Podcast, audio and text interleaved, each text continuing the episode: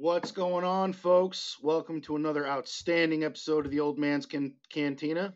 I am your host, Old Man Logan76, and with me, as always, is my awesome co host, the immortal Kane. What's up, everybody? And the bar is open. We are here to have drinks, shoot the shit, talk Swigo. And Kane, we got ourselves a hell of a guest this week. we do. We do. We've got the one, the only Ranger.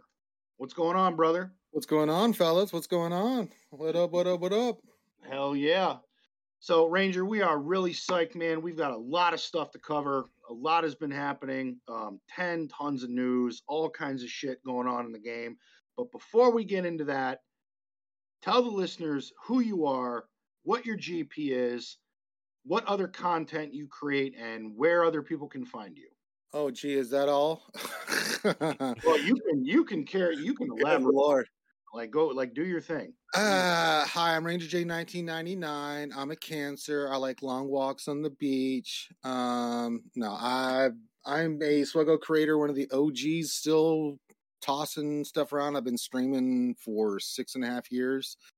Uh, I've been playing the game since its inception. Um, we stream just daily, multiple times sometimes on YouTube and Twitch, depending on the day and time of what's going on. Um, typically, Monday through Friday, we have the lunch stream in the afternoons for everybody in the US. And then we have other streams like the longest running live stream in the community, the Star Wars Galaxy Heroes Wednesday night stream, the Hump Day celebration. And that's usually 8 Eastern. And then Saturday, we have the Jedi Academy where we get content creators from all walks of life on the stream and we just answer questions as a q&a session um, currently my gp i'm right around 9.3 million. I've, got all the goodies i just got profundity i have grand inquisitor i'm working towards Jabba right now um, but i'm kind of tapped out on salvage so i'm kind of taking it slow i'm working on getting Kersantin hopefully by next week seven stars and then working on skip Flando and uh, bosch bush leia bougie bougie leia.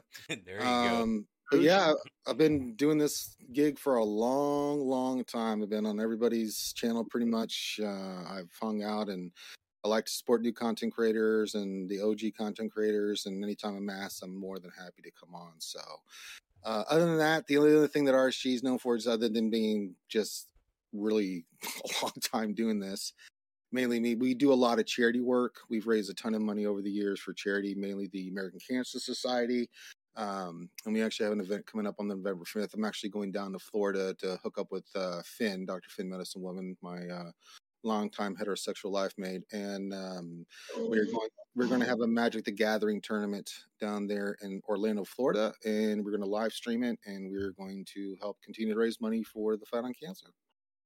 Outstanding. Yeah. Um, go. Oh yeah. if you could send us the link, we would uh, gladly donate to that cause because that's that's outstanding. Yeah, it's for Tiltify. Save for the day of the stream, but uh, yeah, let me. Uh, I'll pull that up. I don't have it in front of me right this second. Let me get that for you. Um, I've got the Tiltify that we've got going on still, and if I can find it. So yeah, continue going on while I look for this, real quick. Oh no, absolutely. So, um, oh my God, I forgot to do this last week. Um, some of our viewers have asked. I'm sipping on a very tall glass of uh, Maker's Mark. This is all I got. Unfortunately, I didn't go to the store, so I got to milk the shit out of this. That kind of sucks. That's fine. Um, Kane, what do you what do you got this evening? What do you what are you sipping on? So as as usual, I'm drinking the drink of the South, sweet tea and bourbon. Still You're trying to what? sweet tea and bourbon, man. Trying to polish off my uh my bottle of larceny. You're mixing larceny with sweet tea. You got to remember, I uh used to have a problem, and now I can't I can't drink as much as I used to. This So- is true. I so- do remember that. So I, I, I try to I try to limit myself by distilling some, but don't get me wrong, I still take some straight larceny. That shit is delicious. Yeah. And um yeah, um Kane, did you see the trailer for the Andor show? No, no, I did not watch that. What what what I did not watch that. Uh, there has been there has been a gaping hole in my heart since, other than The Empire Strikes Back, the next greatest Star Wars movie that was ever made, which was called Rogue One. There has been a hole in my heart for more of that kind of content, and now we're getting it. And I'm like beyond psyched. There's no lightsabers, there's no force, there's no Skywalkers, there's just espionage and blasters and assassins and just covert op shit and I can't fucking wait for the Andor show. Like I'm I will be in front of my TV like it's I I can't wait. That that show is going to be just downright outstanding.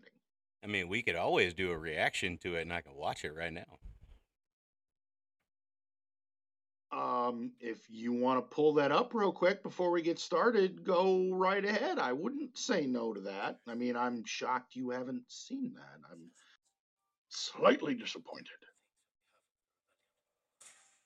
I know Ranger saw it. I ain't even gonna ask. I saw I saw the Andor one. I saw the new trailer for uh Mando season three. I mean, let's go. Yeah, I let's. saw the new Jedi trailer, the the one that's coming out in uh, end of October, I believe. The Jedi stories, whatever they're calling it. So Oh, yeah, speak, speaking of that, Ranger CG did say while uh, Kane's pulling that up that in with the Andor show, Cassian is supposed to get an Omicron. Do you think that's TW or GAC? uh, I don't know. I they have a GAC Omicron already, so I'm thinking maybe it's I don't know. It's hard to say. I would doubt that it's a, a GAC one. Maybe it's for the new TV coming up. Uh, maybe it's a TW. I'd be shocked if they have a GAC one because normally you'd use Cassian with the new um, Raddus team. Um, but yeah, I'm not sure on that one. That's your guess is as good as mine. I mean, we got three chances, one in three to get it right. So I mean, I'll put No, my hat in for TV. Personally, I'm hoping for GAC just to make the Raddus team a little more nasty. I, I just I I would like that. I'm I'm more of a GAC Omicron grabber than I am any other mode, but it's uh you know, I mean territory wars, I mean I I've I did one for Dad Bod. Um I, I want to do one for Giovanni, but I feel like that team's been figured out. So it's it's, Uh, it's to, not to a certain extent, yeah. What was that, Kane? Go It, ahead. it's not it's not the Ahsoka trailer that I was hoping for, but I will I will definitely be watching that. You hadn't seen that one? I saw I saw the Ahsoka trailer. It Oh, okay. it it was enticing, and I, I want more, but they haven't really expanded on it too much yet. Well, all right, folks, let's uh let's get down to business. So um we had a road ahead. I know we've talked about this before, but now that we've got Ranger here who's been um playing this game as you said from its inception, the longest reigning um you did say the longest reigning content creator going on right Well, running. I don't know what raining. That's now. time. Oh, run. Running is a little bit better uh, word word usage. Well, I mean, I've seen some of your content. I, I there's a case being made as as raining too. I've you know I, I think you put out some uh, really good stuff. Um, Yeah, we're we don't put a lot of videos out. We do we have done some in the past, but I mean I've let that to other content creators. I just like to live stream and interact with anybody that likes to come on and and you know, like we did roster reviews today. I just sit there for two and a half hours and do many roster reviews and help people with either their modding and stuff like that. I mean you saw that today, but I noticed Yep. your your uh C, I was like, Oh my good God, what is going on here? Oh yeah, for my listeners, uh, Ranger was on today. I was on my lunch break for work, and he was on. I looked on my phone, and I just threw my ally. I mean, I, I don't know. I threw my ally, ally ally code out there, and he looks at it, and oh, okay, you know, you know, Jedi Master Luke, yeah, good. Okay, you're Rey, yeah, okay, that's good. All right, you're Jedi Master Kenobi, all right, yeah, a little mod work, but yeah, that's good. You're SC. What the fuck? I was like, what in the wide, wide world of sports is going on here? And you know what? It, it, it did. I, I don't have it modded correctly. He is Relic 9. His health is shit, but I, I I've never really had a problem. But after you said that, I did some retooling, and his health is just under 200k. So we'll yeah.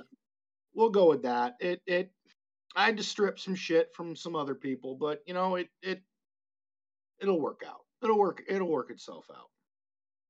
But along with that, let's go on with what everybody does when they walk into a cantina or your favorite watering hole and have the first order. The first order of drinks, and again, that was the road ahead. So, Ranger, what what what did you think? Like when you first got a hold of the road ahead, what was your first reaction to what you read? What you read? What what, did you think of that? Um, we're all really positive. I mean, there was nothing in the road ahead that I wasn't like I, we weren't expecting a road ahead. I mean, uh, honestly, we when I was looking for information this week uh, or before the road ahead, we were mainly thinking, okay, maybe they put out, you know, the next requirements for Jabba, which they did, but I was not. I no, I didn't even think the road ahead was going to be even on the the the table. You know, so when it happened, I was I was pleasantly surprised. I really was. I was like, well, okay, hey, what's this? This is all right. Okay, cool, all right. Um, and then I was kind of blown away a little bit uh, by the information there. I was not expecting a lot of the information there. I mean, we can go into in, in different cycles, but I mean, um, or different topics. But I mean, yeah, I was pleasantly surprised. I mean, there is some negativity in which I'm sure we'll get to going on in the game right now, but the fact that that was what was in there. It's it's got me it's got me a little bit more positive. Okay. So the first uh, thing on the road ahead, because there was a lot, there was a lot to unpack. Um, mods. Now, I have a thought on mods, and before, I guess I need to add this. You should know that um, Nev from the Escape Podcast gifted Kane a like a 4.3, 4.4, 4.5, somewhere in there million account. One of his alts? Yeah, uh, he, yeah, it was. um He gave me pom pom tastic. What was that? Can't say that again. he gave me uh he gave me his account for uh, for pom pom tastic. Okay. Now we did a uh, we did a a review of that account, and when we did a deep dive and I saw the amount of material he had to upgrade mods, I wanted to fucking cry. He was sitting on thousands upon thousands of pieces of shit to upgrade mods. It was, it's ridiculous. So I think right now, Kane, especially for that account, this new update you are in a ridiculously unique position. That's the only reason that to, I'm excited. Yeah, because you saved it. You haven't spent any of that shit yet, have you? I haven't used a single single mod requirement for anything. Ranger, he, he literally could upgrade oh, probably over a hundred mods and have shit to spare. I mean, that's that makes sense. I know when I've talked to Nev in the past because I do the Escape uh, podcast, I do the GA Center with him.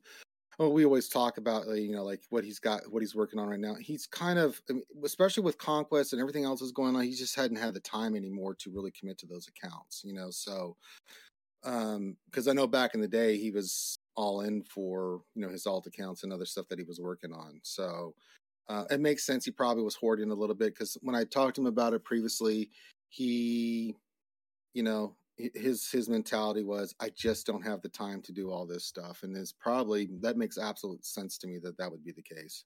Yeah. Now my only issue with this this new mod thing is is this um cg in their infinite wisdom is now going to monetize an aspect of the game that has already been monetized. If you want better mods you do have to spend money for the resources. You go into the like you can spend money on improving your mods quicker. Now you're going to get a special currency, which know packs are going to hit the store for that. So it's like it's a monetization on top of a monetization, and that bothers me. That that just, I mean, in, in the top, the top 500, two, you know, 200, 300 the mods are already i mean these players already have mods that are just gross. I mean some of the most ridiculous speed sets health sets defense sets and now you're you're just you're you're separating the high end from the low end even further. What are your what are your thoughts on that it depends on where your mods are at because for me, I already have a ton of mods that are at that level. So for me, what this allows me to do while I'm excited about it is for someone like me, um, it allows me to go in for those mods that I hit like 21, 22 on that got four hits that I can go back and change to a 26 or 27 speed, maybe 28 speed and just up those mods that I didn't quite get, you mm. know, that are just not right there, that I just miss, even rolling to 6A. Um, so for me, I think it's a, I think it's a good thing. I don't know how they're to, how much they're going to monetize it. We know they are. I mean, it's CG; they got to make money. Um, you know, but how how they will uh, introduce the material. Um, some of the other mod changes, I like the new. I've got. I've actually updated my account with the new uh, optimization. It looks great. I mean, it's super nice. Um, I just got it and I've been looking at it. Um, it it's really good.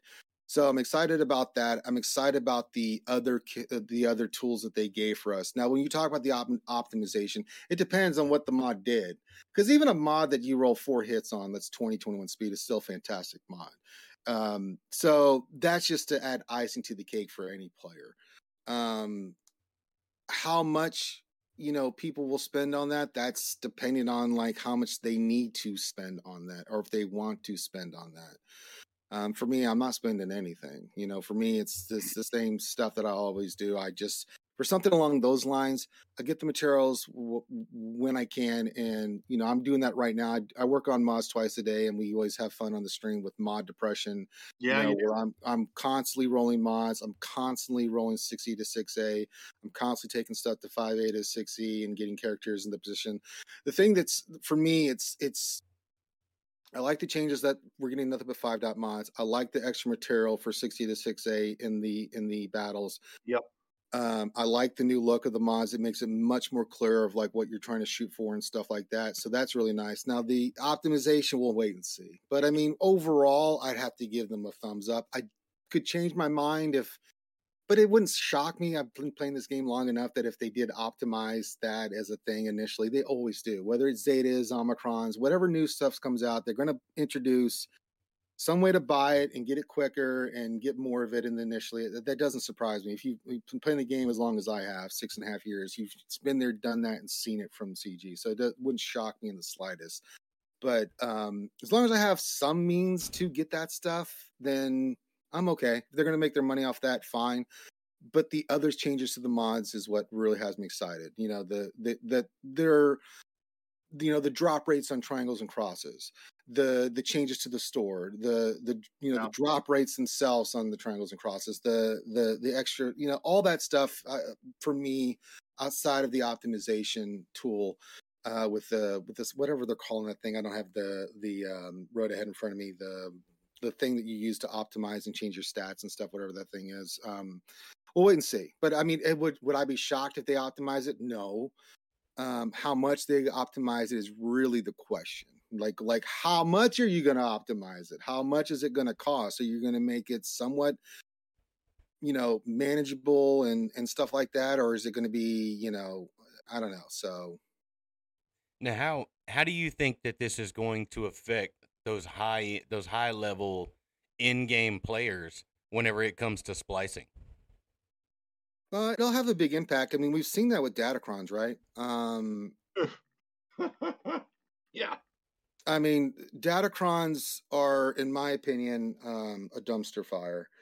Um, I don't. I mean, if you look, I don't know what data CG looks at and stuff, but I mean, if you look at just the feedback from pretty pretty much the entire community, there are dissenters. There's always a minority, but for the most part, players do not like Datacrons.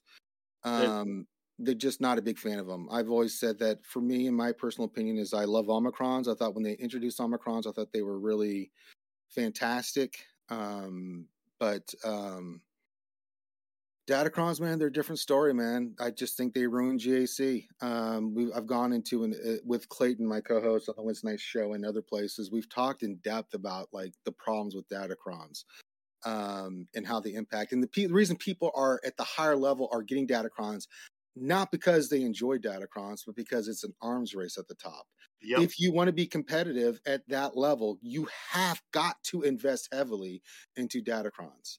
And the problem with that is, is that players will do it, but it's burning them out. I've, you know, Loki, the former number one player in the world in GAC from RSG, has pretty much just gone to just doing TW stuff and not really involved in the game like he used to be because he looked at Datacron and said no. You know, he did not want to make that investment. And this is a guy who spent a fortune on the game.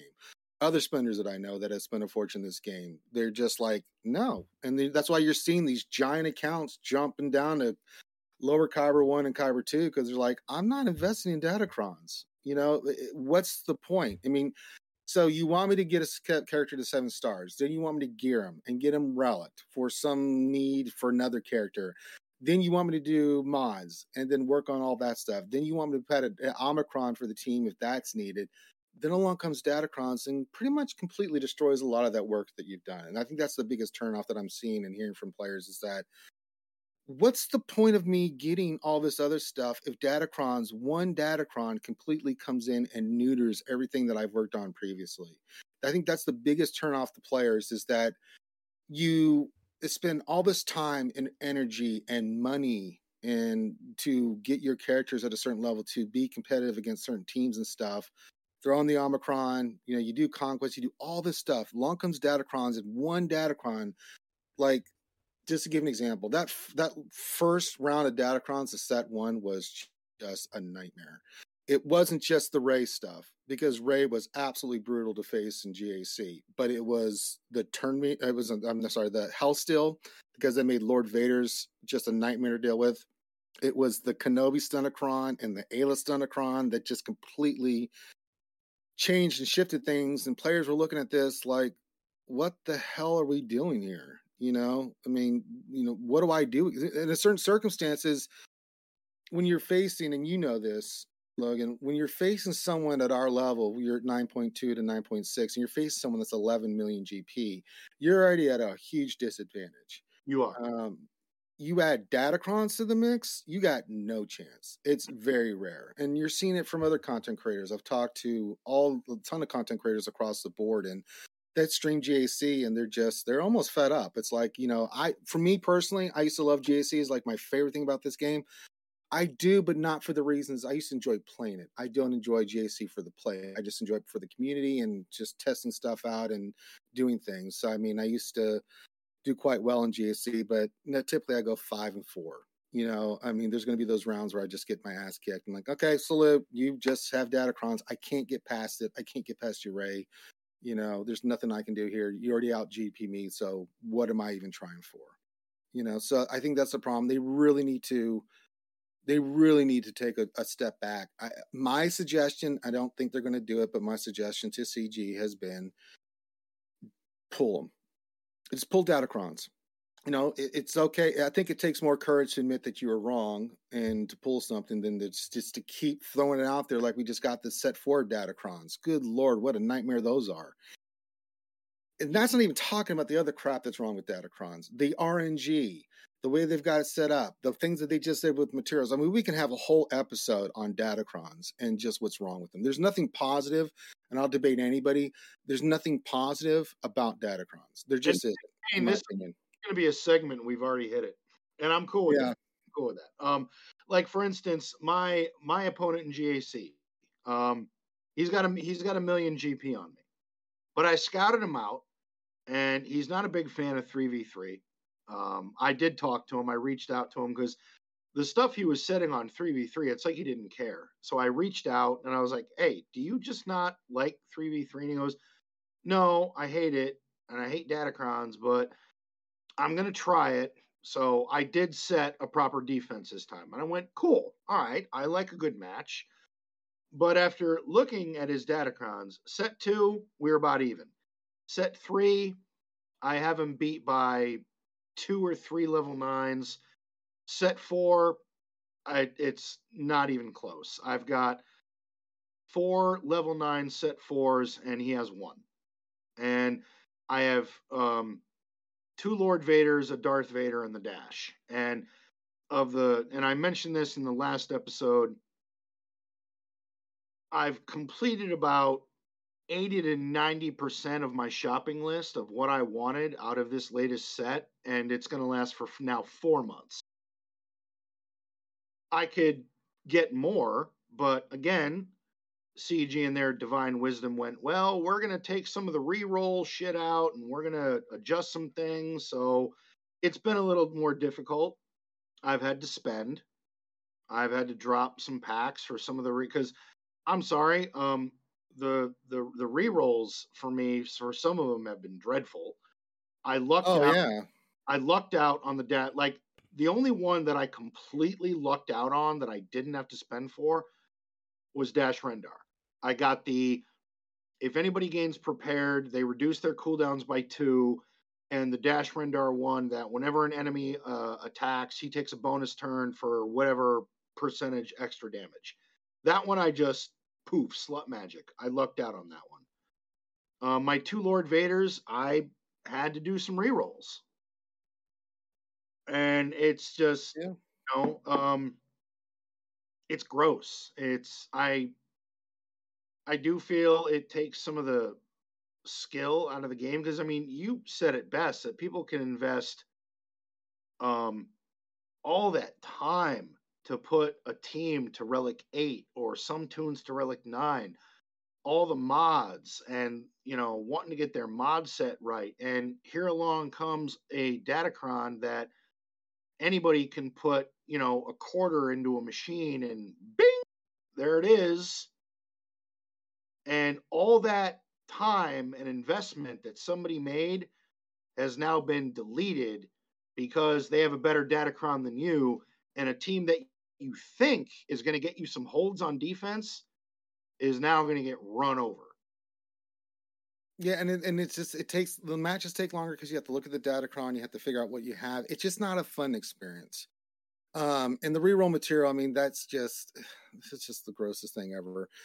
Um, you know, with all the others, uh, when we got the the material back from the first set into set four, we got all that Mark One and Mark Two crap. I got eleven hundred of the Mark Ones. i'm swimming in that shit right now Same thing for the Mark Twos, and so, but it's the reroll materials, and so CG. What they did is, you know, someone said in my stream today, they created the problem and then offer the solution, and players can't stand that crap. You know, they just don't. They like to spend money in this game, but they don't like to be forced to spend money in this game. And the the reroll rates are awful. I mean, Kai was she's a longtime viewer of my stream, and she's a hell of a good player, and she spent I mean, she's she's a hoarder, so she's got buttloads of crystals, and she every day gives me an update. Still didn't hit the Lord Vader. Still didn't hit the turn meter one. She's rolled like an absorbent amount of of, of rolls on it, really um, and Oh, has has not hit anything uh, like that. Um, and that's the frustrating thing is you know you want it's on top of getting the material, but then it's the RNG associated with it where you're like, okay, I've got the material, but now you tell me RNG is involved and it's such a low rate that I have to keep spending. It's just it turns players off. You know, they don't mind spending. And maybe you miss once, but if you get it on the second turn, like, okay, cool. You know, but if you make it where they just never get it, what's the incentive for players moving forward? One, it's a crazy amount of money to spend. And two, it's a trust factor you know if you don't feel that you know you have a chance here that you know there's some kind of nefarious whether there is or not it's not it's just the appearance of impropriety right? That this is drastically set up against me. Like you're not going to play a game you're not going to play a gambling game where this the odds are so stacked in the house's favor that you have a one in a million chance i mean it's it's gambling is what it is um and it's you know it's like you go to the the table, whatever game it is, you put money down and you're like, okay, I'm hoping I hit the big, big jackpot here. Well, that the odds of that are just, you know, crazy that, you know, you have to keep forking money over to increase your odds. And even then it's not a guarantee that you'll actually hit it. So um, people are really frustrated about that. You know, I mean, and these Datacrons will make a huge impact. We've already heard about the Tarkin cheese, the one on Lord Vader, and the one on Dash. I mean, those will be impo- if you hit those and you go into this this three v three. Good luck.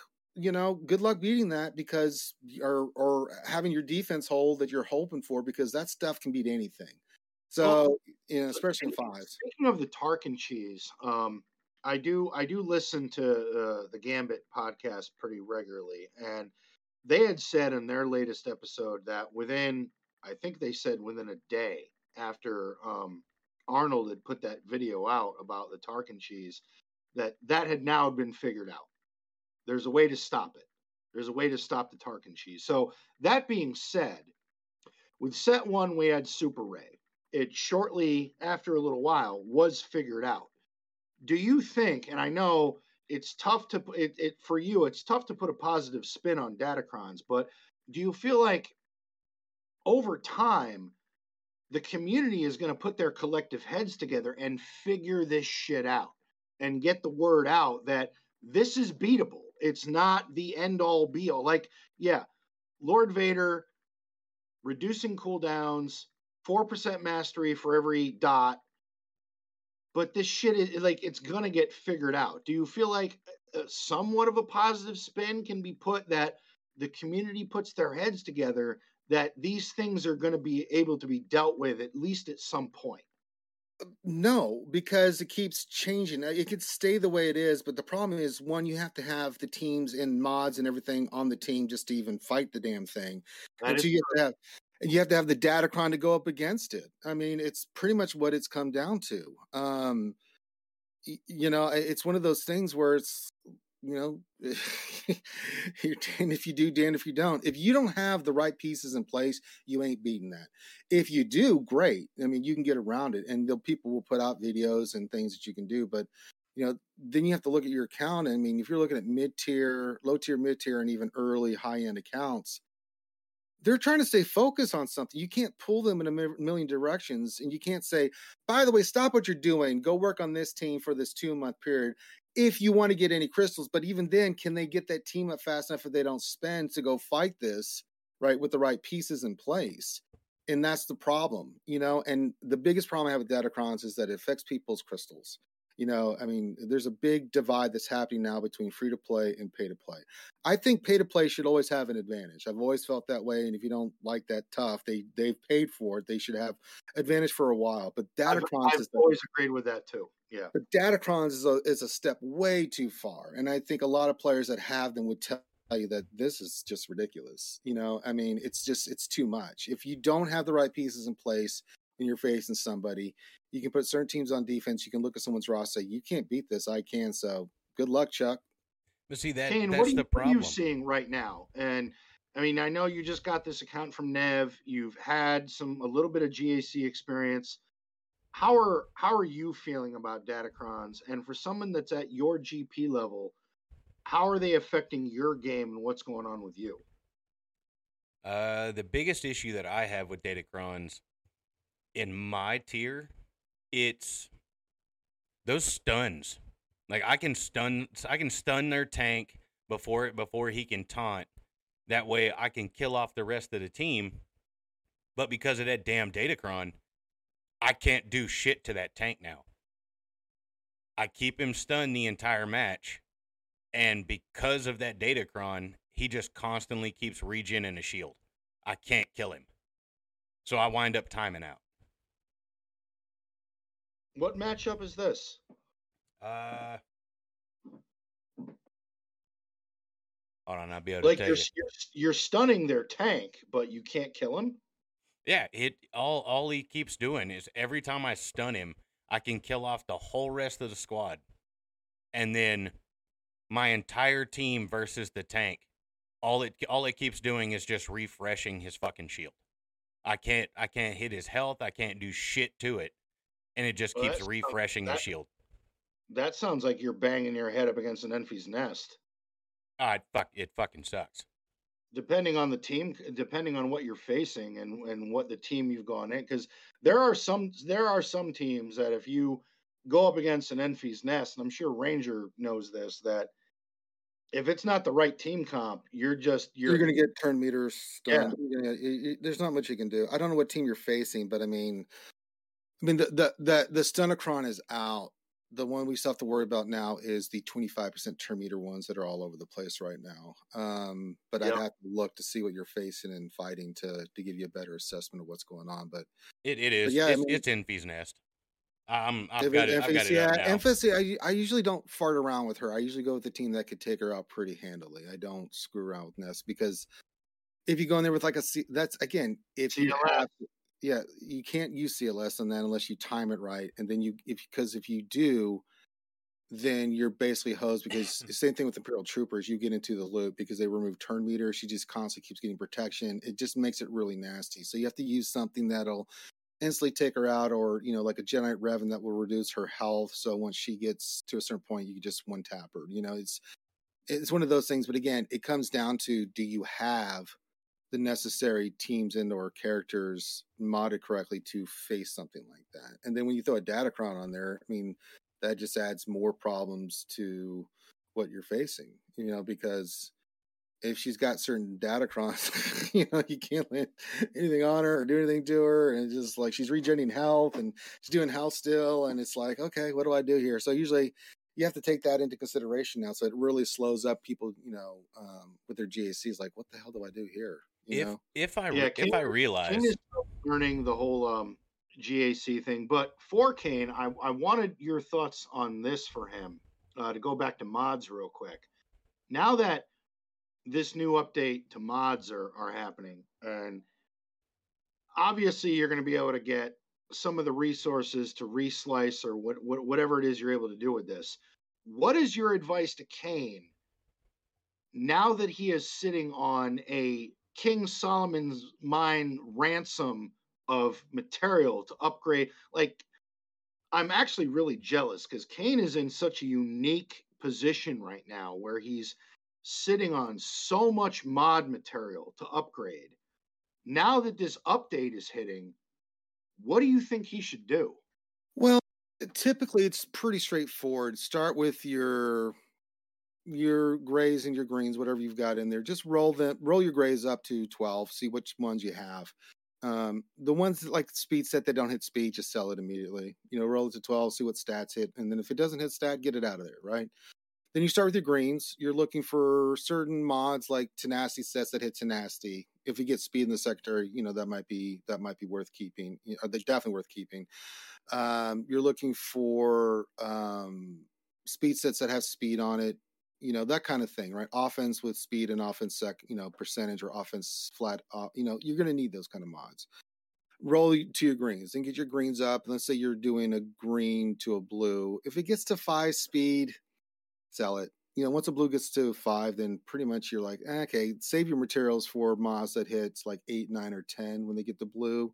Then use your resources to take those to purple because even by then, if even if they don't hit speed, they might have some good stats on them to where if they're purple around eight to eleven, they're still worth it once they get the gold. They'll go up one more speed, and then maybe with the additional slices to six A, yeah, you can get them you, up. You, you, can hit them up. But I mean, if a mod's sitting there in like single digits and it has crappy stats, get it the hell out of here. Anything that gets to purple, blue or purple, you're going to keep rolling no matter what because even if it doesn't hit speed, um, the stats might be great on it, but you can leave. I've got a buttload. Of see, the problem for me is I'm.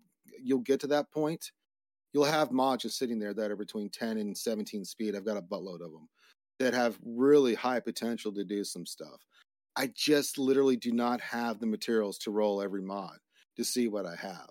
You know, so I have to sit there and keep them in my inventory. So your inventory space will be will go up quickly. So you need to filter out the mods that like those grays that don't hit anything worth of value, get them the hell out of there. The blues, they don't get past five. You have to remember you only have so much space. Even if you put all the mods and characters, your mod inventory space. So you want to be particular a little bit about which mods you keep. But I'd roll them all up and see what you got. That way you can start putting them on characters and secondary characters and moving your mods and setting yourself up. Then then I always put my teams in speed order and I just work on speed first, unless it's a character like say Gas or Jedi Luke or some a certain character that I'm modding differently. But once I commit to a character, and Logan can tell you when I'm on stream, I, am I'm, I'm committed to that. Yes. He is. You know, so I won't move off until I've got that character done. Like right now, I'm working on Raddus, I've got two slices left on his purples, and then he'll be done. He'll be out of there. He's done. I've modded him. He's good to go. I'm working on Grand Inquisitor to take him from 6E to 6A because I've got a lot of modding that I can do. Like right now, I've got some slicing I can do. Um, so I'm working on getting him faster, you know, just to make him a more potent character. And then, you know, down the line, I'll start working on a character or two for a team or something I'm working on that could have really good mods, but I'm like, I haven't had a chance to slice you to 6A let's make you my 6A project. And then you, I need to get all your mods to 6E. So I'll work on you to 6E and then, and then so forth and so on. So uh, that'd be my best advice. Just, just to kind of put it out there, since you know Logan's kind of putting my my hoarding abilities right now on these mods. No, it's Nev's hoarding. it's not yours. I've I've uh, I've added to it. I have not used a single one, and I do. I exhaust my mod resources every single day, three four times a day. Good. Yeah, that's what you should be doing. I I tag mods twice. Like once during the stream, and like right now, I'm actually looking at my characters. Like, okay, who can I slice? Do I have anything I can slice? I basically use my GAC currency for slicing materials for mods. Um, I I use other stuff for gear, but I, the plan's laid out that GAC tokens are going towards slicing materials, other than mainly for those, um, you know, the um, uh, what are they called? The um, I can't think of the words, but the ones that take from 5A to 6E, uh, the 50s you need, because you need those also to take mod to 6E to 6A, which is crazy. Um, the other ones I farm with guild tokens, um, but um, yeah, and, and, that's kind of the plan I, I attack with doing that. So the first round of energy I use towards just getting slice materials. In the second round, I'd get slice materials. I mainly I'll change a little bit since there will be materials in the stores, right, or whatever uh, the um, let me see if I got that. Actually, I just got the thing. Let me Look at mod challenges. Do, do you get anything good here? Let me look here. I'll look at this real quick. Rewards. No, go ahead. No, it's the same old stuff. It hasn't put that up there yet. So you have the mod changes. So, um, but yeah, I mean, uh, you just come with a plan. Couple characters on a team. You know, I always try to do speed characters first because they are important. Uh, there's are some characters as you develop your roster: Gas, Jedi Luke, Cam when you eventually get Cam. They're they're very much offense characters. You're not worried about speed on them. Speed secondaries. There's even GLs like that for me. Like I don't worry about speed on C or JML or my Rey um, or my Kylo. You know, so I've got different sets of mods on them. Uh, some characters need that speed. JMK needs speed. You know, so you're gonna you're gonna do him differently than you're gonna do somebody else. We don't know about Jabba yet, but you know, I'll come up with a mod plan for him as well. So Well, I'm going to move into um, Jabba real quick because I heard a very interesting take on a on a Star Wars Galaxy Heroes podcast, and I'm going to leave the podcast nameless, but I heard an individual say that, and especially after um, the third set of requirements came out, that Jabba is the people's GL. And what, what this individual meant by that was that the last set of Rex were pretty light. And yeah, in some respects they are, but I remember listening to that and I'm thinking, have you seen the gear requirements for the three marquees? This is not the people's GL. Jabba, to get this galactic legend, this is a gear monster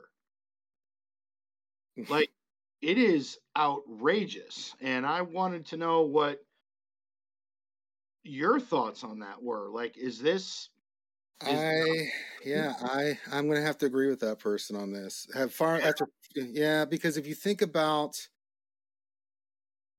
let's talk about jmk and lord vader the last two gls you want to talk about gear gear monster requirements and stuff, Lord Vader takes the cake, man, by leaps and bounds. Jabba is a gift compared. He's on the same level as I would say just a little bit above. He's right on terms with like the requirements, right around, you know, probably with the relic seven and eight that's in there, I'd say around a C level uh, for requirements. I mean, those relic threes and fours are really, really, really nice. I was shocked. I was absolutely shocked when I saw the requirements because we had been planning because Yeah, I mean, relic eights and nines across the board, man. We were really prepping ourselves for like what's we're waiting for that other shoe to drop, and it never dropped. There's only one relic eight, and it's Han, but that's actually a really good relic. The rec- the requirements, I mean, the the ones that you know that are kind of, you know, like Aurora or and Gamorrean Guard. Okay, but the Relic Three and stuff. It's like okay, I can handle that. That's fine. You know, uh, some of the other ones, Fennec, Relic Seven. She's awesome at Relic Seven. She's super sick. So that was really I looked at all the requirements, uh, whether it's Mob Enforcer and the the lesser characters you're not really going to use that much. Like, goddamn, that was a gift. You know, um, they could have made it much higher, and they didn't. Um, and yeah, there's some there's some gear that's associated with this one. Is not so much the gear. I would say JMK and Lord Vader were definitely gear spikes, where you just had to get the characters for one. But like Bad Batch, although they're amazing and I love Bad Batch, especially in GAC, they're incredible. Yeah, um, that's 1600 Carbantis right there. You know, that's not even including the incredible relics that you had to get for the characters to get Lord Vader. Oh, don't, uh, don't get Kane started on Carbantis. He's been bitching at me for days. Well, Carbantis are never going to go away. I, and I hate to tell you this, Kane, but I'm still dealing with the Carbanti mess. It never goes away, dude. Um, that's the one thing that just it's always going to be a problem in this game. Uh, is Carbantis. They've actually done a pretty good job with uh, the droid collar, stun gun, stun cuffs. Those were used to be a yeah, huge problem. Yeah. They've really addressed that issue um, quite well, actually. Um, but Carbantis, man, shit, I'm still farming the hell out of them, dude. It it's never the, stops, dude. It's the it's the fucking drop rate. The drop rate on them is what's so shit. If if you can yeah. at least double up, I I really wouldn't have any room to bitch. If you could double yeah, up your, going to, your so you just have to you just realize that for me, you know, you get them on what is it the Sunday, Monday, Thursday, you get your 20 to 25, whatever you get. Plus, I use guild tokens besides the piece for mods. The only thing I, I religiously use that for as much as possible, unless I have to have some dinky piece I didn't count on, like one of those you know purple pieces. I'm like, oh Christ, I need those. If they're in the store for raids. I'll buy them. I'll get them for the dailies on the days that you had said. But other than that, I don't.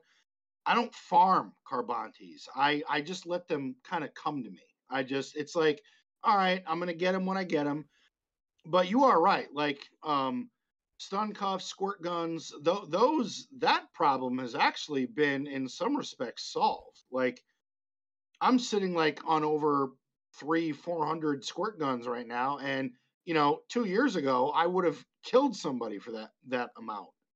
Yeah, eh, I mean for that part, but Kyrotechs are still an issue. But yeah. you know, yeah. it is what it is. I mean, the drop rates in those are abominable.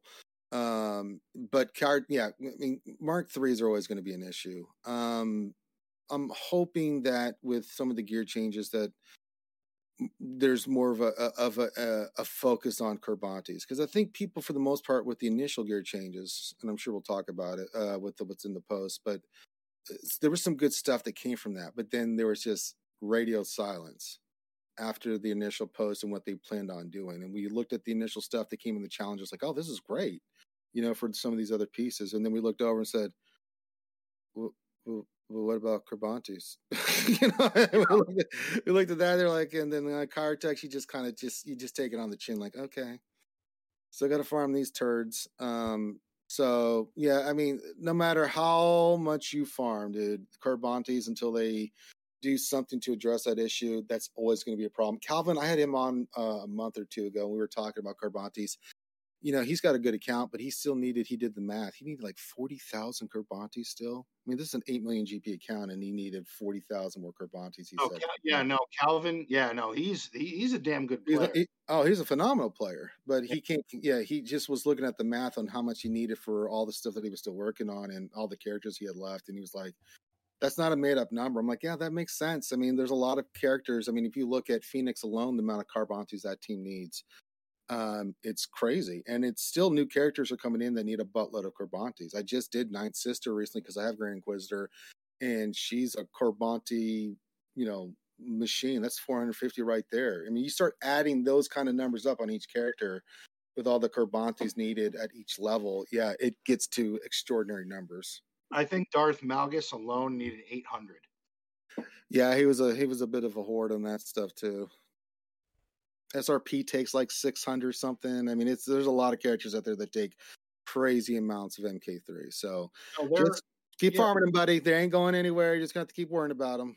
Uh, their road ahead said we'll be adding important gear to hard nodes to allow you to get some gear while farming character shards and adding core gear to shipments for shard shop currency. So Yeah, That's something, yeah, they'd brought that up that they were going to be doing that, which I'm excited to see what that is because that will be somewhat of a help. Um, especially for mid tier players, lower tier, mid tier players. If you're having to farm all these hard nodes, if you can get more, you know, stun guts, carbantis, all that stuff, that would be that would be nice. Because there's some hard nodes, you're just like, we, you know, what great secondary stuff I'm getting.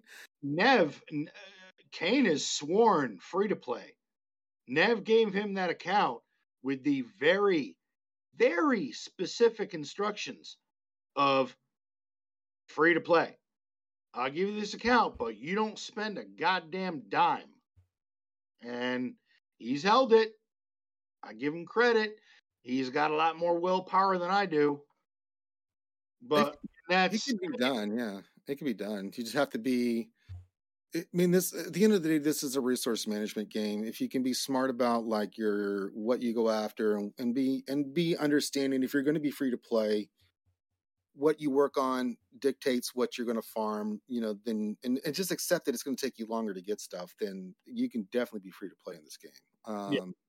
you, you have to set those expectations um, and realize there's only so much you can do. You can do a lot, but there's still limits on what you can do until you get through that time and that farm, the shards and the gear and stuff like that for those characters. All right, so I want to move on here a little bit. So, um, we got a new TW, and um, TB, or no TB, and Yes. Rise of the Empire, and I'm, I'm kind of excited. I'm not. am Gonna lie. too. I gonna lie, yeah, that, that looked pretty dope. Yeah, it looked dope, man. I was that shocked me the most, man. I saw that screen, I was like, "Well, my, my, my, what is this?" I'm actually looking at the screenshot right now, and I'm going, "Yo, that's gonna be sick." Yeah, Um, it really is, dude. It looks pretty cool. We don't know enough about it yet, and it's not going to come out till? Now, a couple of questions have been raised, which I think are valid. The most important question that has been posed to me by some of our viewers and from other content creators, because I listen to, I mean, shit. I'm when I'm at work, when I'm driving to work, I listen to to you or Solo or Xaereth or oh, yeah. I listen to people across the board. Um, do you think there's going to be a relic gate for this new event? Uh, That's been a big concern. I've heard a lot of people say, well, I mean, what the fuck? Like, am I going to have to have everyone at Relic 3 to, to do, like with Datacrons? Am I going to have to have characters at certain relics to enjoy this new content? I don't know. Uh, I would say I'm on the fence on that one uh, because current uh, previous TBs they did just GP. Like you could attack this with if you reach the GP level, like for the cam mission and light side TB and stuff like that. Um, if they did anything that might gate it, it might be the initial GP you need to go in and participate in this TB, right? So, um, like you have to have like 350 million GP guild GP to go do this new, you know, TB. I don't know if that's gonna be the case. They want players to play this. I don't know if they would relegate it because uh, people would be Livid. pissed, livid. I mean, they would be really livid. They don't mind getting there if you can, you know, like Lightside TB. People, people will go initially went in and got their ass kicked, but they're like, okay, but it's still better rewards in certain circumstances. The dark side, we'll get our ass kicked, but we can get some stars and get some better rewards. But they were they could go in there and at least go get raffle stomped a little bit, you know, and, and have some success and, and not success. I think when you make a access point like that where you limit, that's another problem with Datacrons too, is the relic levels. When you gate something behind something that extreme, what's the point of the player base being excited for it if they can't even use the goddamn thing or play the goddamn thing? You know, what's the point? It's a game. People should have access to the game. Whether they get stomped or not is a different story. I mean, it's just the level it is. I think it's going to be Lightside TB hard level, which is fine. That's what it's, it's end game stuff. So you have to kind of expect that kind of thing. But if they gate it behind relics or if they gate it behind certain thresholds for GP, I just think they're just kicking themselves. They're kicking themselves in the ass and missing a golden opportunity because if you allow everybody and their mom to get their ass in there and go have some fun with the TB, even if they get their ass kicked, it, you know, when you get in there and you get Ralph stomped a little bit, it motivates you maybe a little bit to go work on a different team and get that team up to help your guild and it unites the guild a little bit because now you have some things to focus in on and get you focused on your roster. When you gate it behind either relics or GP, it really limits. If you want to say that this is for endgame, great, but that's a small percentage of the community. You know, well, you and me can go in there and have some fun with it because yeah. we've got the roster to handle that kind of stuff. But the vast majority of the players out there cannot. You know, and that's okay if they can go in there and at least get stomped. But if they can't even get in there because they're gated behind relics, you know, on their tunes or they're gated and I'm not talking like a Jabba where you have to have a certain character, you know, to to to do it. That's different. But the event itself should not be gated by that. I mean, if you want to have like a lower NGP, like say 300 million, something lower and that's somewhat reasonable where people have to be at a certain level, you know, at the low end to at least get in there. Um, because they've said in the past they don't want players to go in there and get stomped because then they just, you know, they get no stars and stuff like that. So they want to kind of prevent that. Okay, make it 300 million or something along those lines where you know some people have some teams they can pick a route they can go in there mess around with it a little bit gives them a goal for the guild to shoot for as they rise up in gp and teams to work on for whichever route that they want to choose but man if they relegate this they that's uh, I think that would be an asinine move. Uh, it's just a really stupid ass move because then you, the vast majority of the player base won't even be encouraged, engaged, or even give a shit. So it was just the the use of language that they used of like, for instance, this type of event to a whole new level with multiple paths for light, dark, or mixed squads. Which to me that says you need a well-rounded roster yeah. You need light, dark, and a little bit of both. You need a roster where you have committed some time and you have hit. I mean, Ranger, remember back in the day where, you know, different um different events or things would hit and you're like, oh shit, well, I need this character. So, oh, I got to, fa- well, I've never really thought about farming up these characters, but now I got to do it. So that's kind of what gives me a moment of pause. And, you know, the map we are developing is very modular and that allows us to add new areas over time and continue the story. So when they say new areas over time, that says to me, well, you better have this shit at a certain level or sorry, whale harder. See, to to an extent, I agree with you on that, but it also gives them an opportunity to, unlike the other TBs where it's very static. It is what it is, you know, like they're they're pigeonholed into a certain level of that. It's like raids. You once you beat the raid, it's just on farm, right? TBs, and that's why they had to be so extreme with the light side TB with the GP because you know, dark side TB.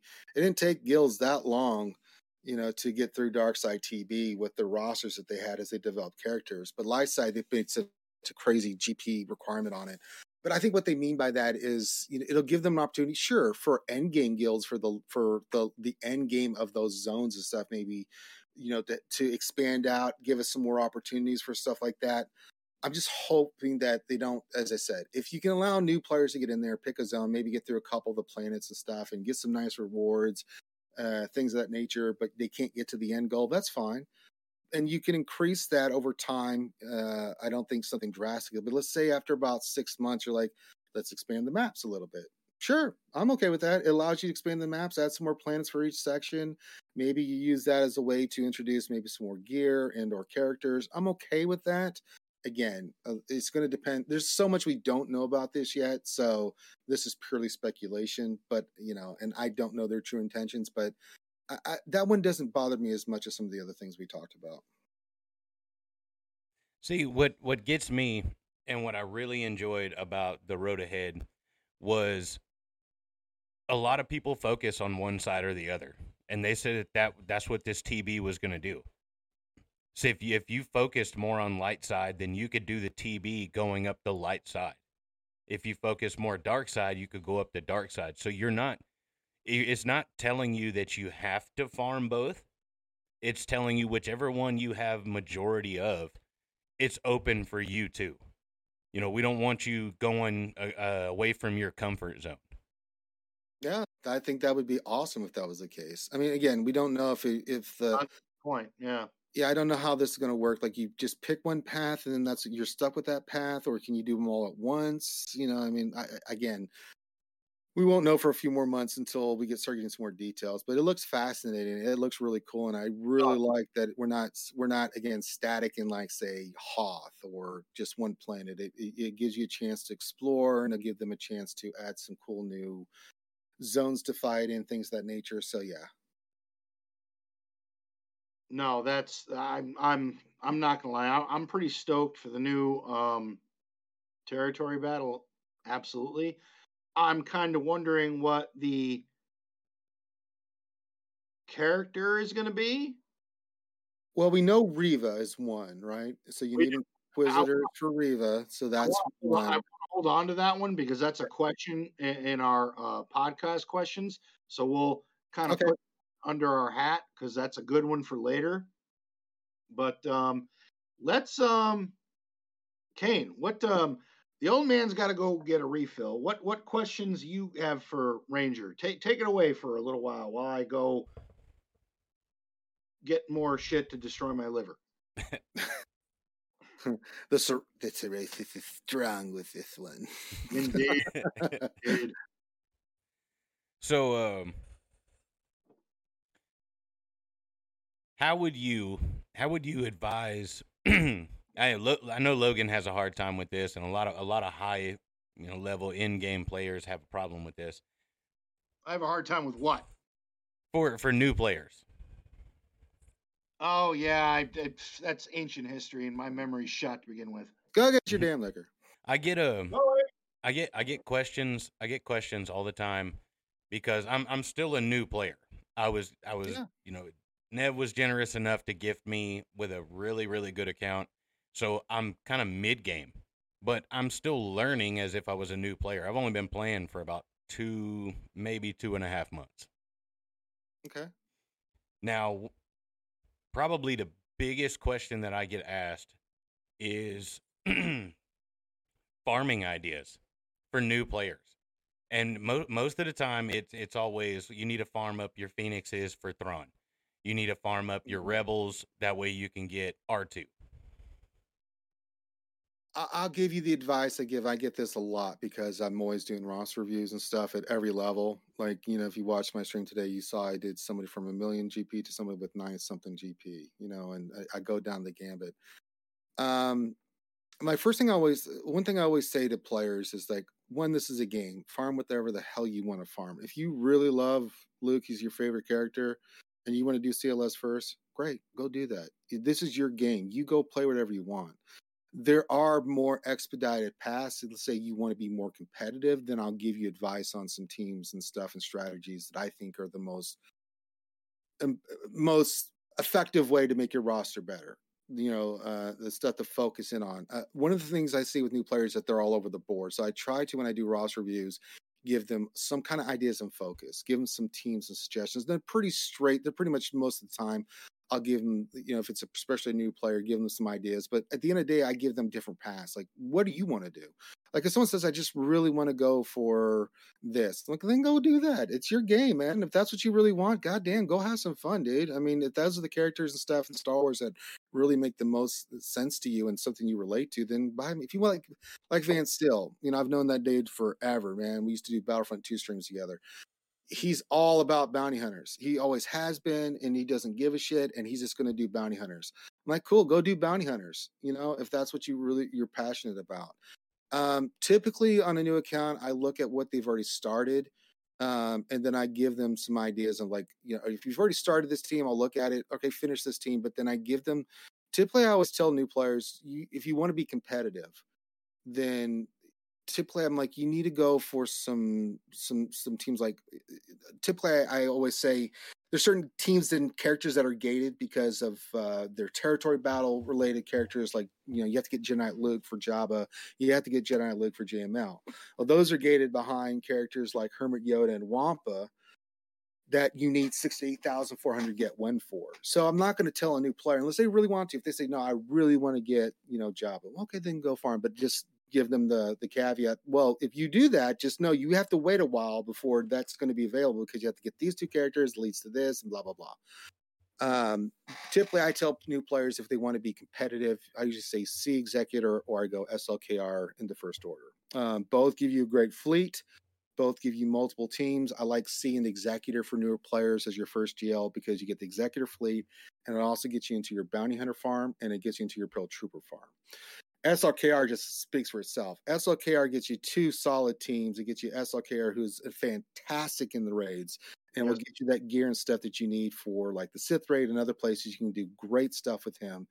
Um, and then the first order fleet is no joke. Once you get that team up and running with uh, with the enchilada and stuff, I mean that I mean I kick the shit out of executors all the time typically and then i go into gac and i get like 20 dodges and the, that's a different story but um but you know at the worst case scenario with the, with an empire team or sorry first order team even if you lose the executor fight you've taken out three or four ships and it's an easy cleanup. So there's stuff you have to think about like that it gets you each gives you a fleet each gives you some teams that you can work toward.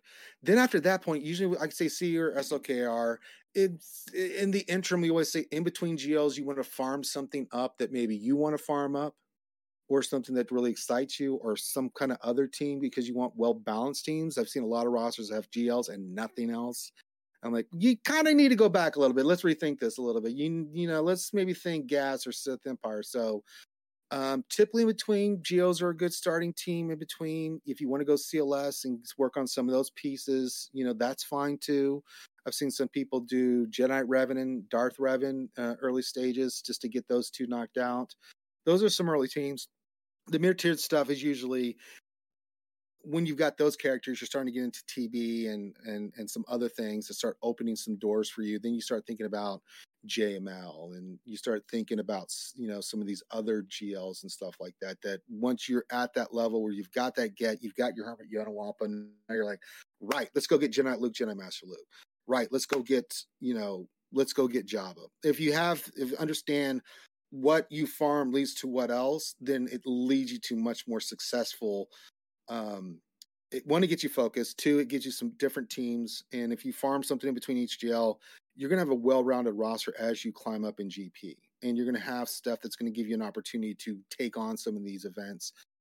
You'll do better in conquest. You'll do better in raids. You'll do better in some of the events that come through, right? Where where you can get some extra goodies and stuff. So, um, but I always stay on top of that that plan that you know farm something you enjoy. It's a game. Go have some fun. If you really like the Ewoks, I can't stand them, but if you I got a I got a fan. His name's not sure. He loves Ewoks. He's got relic eight Ewoks. I mean, you look at his roster. He's got everything, and then you see those Ewoks. You're like, what the hell did you do, man? Seriously, what's wrong with you? You know. But he really loves them, and I I, I respect him for it because he he loves Ewoks. You know.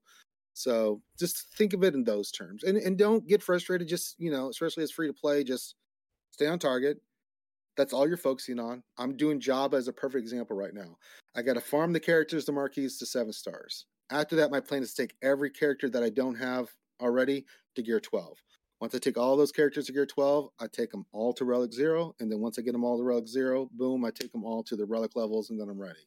So if you think about it in stages like that, that's a good way to approach this game. Kane, you told him about Star Killer, didn't you?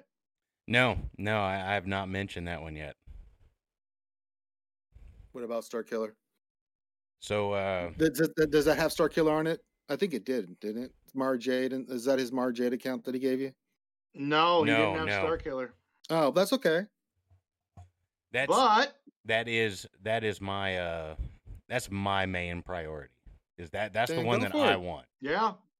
He's a fantastic character. I mean, Star Killer and those four characters the other characters you won't get as much use until you get the teams around them, like you know Kyle Katarn and stuff. But Mara Jade will be useful immediately to you. Um, the Kyle Katarn, Dash, you're not going to have the smugglers or the rebel fighters up yet on that account. I would guess. Um, Talon might be actually good for you in a Sith team, so she can do some work for you, like on a trade team or something, till you get something else. Even Sith Empire, it's really good. Um, but yeah, the the the Starkiller team is it punches above its weight. Starkiller is atrocious on offense and defense. And if you have a couple GLs in your account or one, and you want to go again, if you want to go Starkiller, go get Starkiller, man. It's it's there's you know there's nothing wrong with it at, at all. I mean, and and don't I get it, man? Because Starkiller is an awesome character, you know, from the games and everything else like that. And you know, how can you resist Sam Witwer? I mean, shit. See, uh, it's funny that you bring up Ewoks. So Logan and I, uh, we have a mutual a mutual buddy that we deployed with. Uh, Necro. I'm not gonna say his actual name, but Necro. He right. he started playing this game recently, and he is obsessed with Ewoks. Sounds familiar. He said so. his only gripe, his only gripe with this game is he can't get two Ewoks on a speeder. he said, said that's his only gripe. Well, maybe one day. But I mean, I think they might do some more. We got the 40th anniversary Return of the Jedi. We might see some more stuff coming down the pipe with uh we've already seen the early stages of it with the first part of the movie with Skiff Lando, Boushh Leia, that kind of stuff.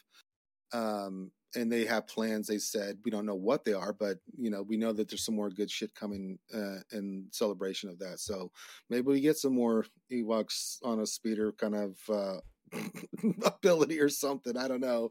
It'd be funny if we get another Ewok that does some crap like that. It's one of the few enjoyment. Well, I mean, many enjoyments I've had out of this game, but one of my favorite is going into the assault battle with my troopers and just slaughtering teddy bears. Yeah, I enjoy it. I'm not gonna lie, but I'm dark side, so I mean, you know, same here. Yeah, yeah. I, I do love me some dark side action. All right, well, we're to move on here a little bit. Okay.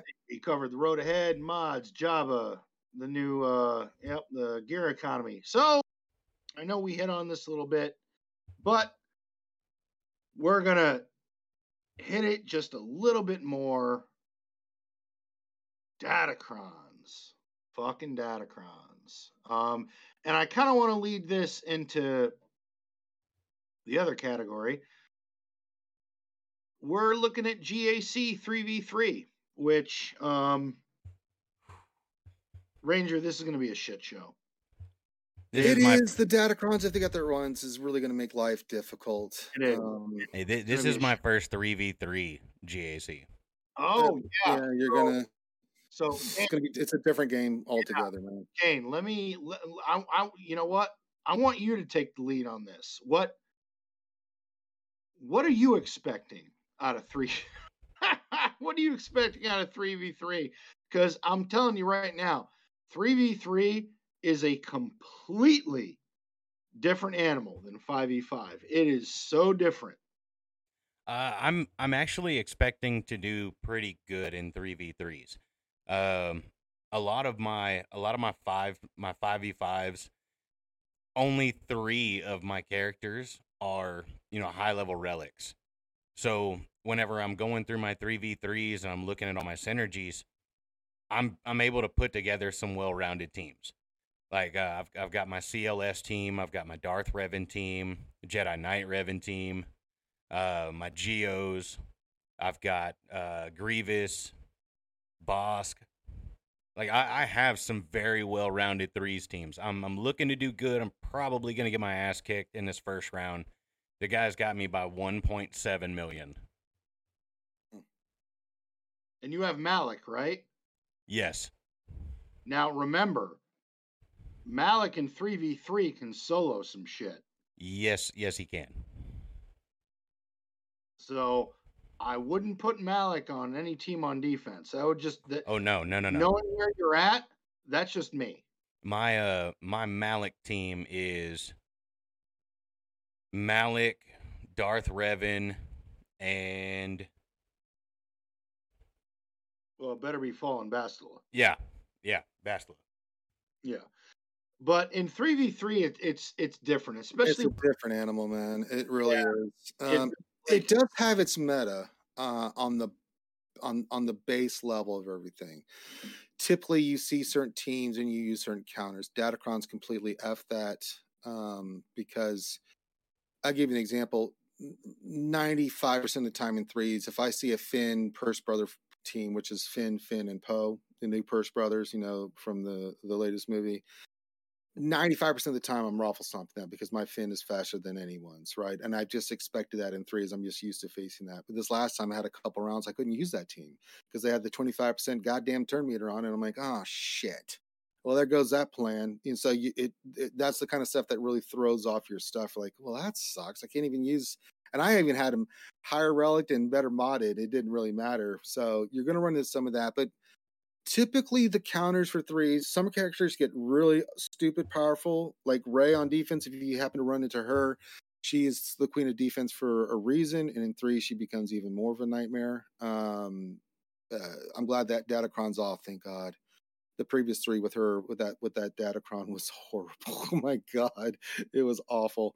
Um, yeah, there's certain teams at your level you'll but yeah you know if you see a cls team depending on what you have you'll use a certain thing and, and stuff like that. So um i just make sure you got, got your opponents see typically what they might want to put down and stuff and just have some fun with it. Try some counters you're not sure ask somebody you know i've got this this and this. I mean we get that all the time in threes more than fives. Fives is pretty straightforward other than with the datacron stuff but yeah. threes can be a little bit more wonky. It's not the main teams that bite you in the ass; it's the off teams that you're not expecting. That you go, well, well wait a minute, the hell do I do with this? You know, that throw you off. That um, you typically don't face in the the the compositions you're not as used to as say in a five because they're pretty straightforward. Um, so if you're not sure, just ask. But it it once you get used to it, you'll see a lot of the same patterns emerging of the same teams and comps and stuff like that. You'll just have to adjust to Datacrons, but you'll be okay. Here's the question I got for you, uh, Ranger. Now mm-hmm. that um, Profundity is hit, which in my opinion is now the best fleet in the game. I I, I think it's the best fleet. Um, uh, on offense, I'll agree with you on that. Defense, I they made the AI just brain dead. Um, the AI is stupid. Yeah, on I mean, defense, we're seeing we're seeing uh, malevolence. We're seeing um, executors beat it, and even the the mirror is pretty straightforward. So yeah, I mean, but on offense, that that goddamn fleet is absolutely redonkulous. Oh my god! I mean, the the abilities on that thing with the right lineup. Oh my god, the thing is it, it's a powerhouse. I mean, you just pick which fleet you want to face, and you're going to kick the living shit out of it. It is unbelievable. Offense, and not only that, but for high banners. Oh yeah, for high banners because you're constantly regenerating your health and protection back, so you're going to get 70s plus on something that you face. Yeah. And you only need three ships. You don't even need reinforcement if you want to because you want to play it safe. But if you've got Falcon, Y Wing, and Outrider up and running, that's all you need I mean, and I would say to win. And I would say Ghost for insurance. Yeah, just in, just if you want just to play it safe, but I mean, yeah, yeah you're going to see some stuff because it, it, it destroys executors. I mean, it absolutely kicks the shit out of executors and down the line. Trip attacker lineup, or in fact, it doesn't matter. I found that the trip attacker lineup is easier to destroy than Bosk in there. Oh yeah, easily because I mean, you just just go after the one ship instead of revealing the one ship. You just go, oh, oh, you're in here. Okay, cool. yeah, I'll just take out IG88. Yeah, I'll just take out IG first so I don't get stunned on any bullshit. And then yeah. after that, it's like it's easy peasy lemon squeezy. And I usually don't even do the first. I do the the first special, which is the call and assist thing, or you get the buffed and yeah it's it's uh it's pretty spectacularly destructive man it's awesome so here's a here's a question in two parts for our listeners so here's scenario one you go into gac you have both profundity and executor your opponent only has executor how are you placing your fleets uh I'm still going to. I'll put Executor down if they want to do Merit. Good luck. Uh, yeah. Because that's still an ugly fight. Yeah. Um, because uh, I'll keep Profundity for offense because if they leave Executor down, then that's an easy beat down. if they let's but yeah i mean you've had the advantage i would still put executor down and i keep profundity for offense if they pull executor for offense then that's just another easy win you can go stomp the shit out of something else and free up your other fleets to go take on lesser stuff that they might put down so um, even if they go full fu with the rest of their fleets and they just keep executor i mean you're still in a really advantageous position i still think executor on defense is still a nightmare to face because even with the RNG and everything associated with that goddamn fleet and the, the coin flip associated with it, even the counters like you know with rebels, I've used rebels multiple times to take on the offense teams, and I've used on the standard team, you know, first order. That can still get wonky, and it's a two shot, but I'll take that if I can, you know. Now I don't have to worry about that. Now what the profundity is allowed me to do in that circumstance is, all right, put your executor on defense. Now I got even more banners. Now I've got rebels, first order, and you know, whatever fleet I've kept before, and Raddus as a cleanup to go take out the rest of your fleets. It's just going to make fleets that much more difficult for those that don't have both. Unless they just say, I give up and just put crappy fleets down. I've had that happen here recently. It's like, yeah, we're going to put this weak ass sauce, weak ass sauce, and weak ass sauce and keep all my big stuff for your ships. Like, okay, thanks for the free points. All right. So you go now. Same, uh, different, well, different question you go into GAC and your opponent has both executor and profundity. What do you right. do? So I'm going to go in there with. Uh, I'll still keep executor and my other two on defense. I typically put executor, negotiator, and uh, executrix with uh, my um, empire lineup because I have second sister reinforcement, and that fleet has got me more holes than anything else, even more oh, than the executor. That, that tie interceptor is deadly. Right. So my plan at that point is if they have executor down, I'll see what it is. I may just you know, if they've got profundity, I'll go mirror against profundity. I'll use the use the first order rebels on executor, and then whatever I got left over, I'll go kick the shit out of whatever else is on defense. Even if it's the, ex, executrix or a chimera, I'm like, okay, cool. You know, I mean, I've got counters to that still. I still think if you and, and I think people overlook ships for this regard. If you get your ships up, then you know you're you're you're looking good because with even with the profundity you don't even have to start hans millennium falcon you can bring in uh, the ghost in the starting lineup if you've got the relics on the characters and it's a really good starting ship for you know other fleets other than maybe executor even executor is still pretty decent um, and still do some good work there because it's all about just getting to your contract you know and getting the rebel plans the secret plans and you know going to your ultimate so yeah. Easy though it, it does. Eh, it, I, that's one thing I've discovered about profundity. I mean, I, I, I seven started the the day it came out as Same. well, and it's it is ridiculously easy to get your payout before the executor does to get the the rebel plans and that weird animation where the rebel blockade runner comes out and the ship goes and they're gone and it's it's ridiculous and and that that's that's one thing you have Falcon, Y Wing, Outrider, Ghost. Four ships. And yeah. it, it's a guaranteed win because you bring the Ghost in, you do that mass assist. Next thing you know, you're that that payout. It, it's done. It's over. It's it's it's ridiculous. Yep, that yeah. is I'm sorry. It's the best fleet in the game, and it counters everything. It has a mechanic that counters everything. Yeah, it pretty much does. So I mean, yeah.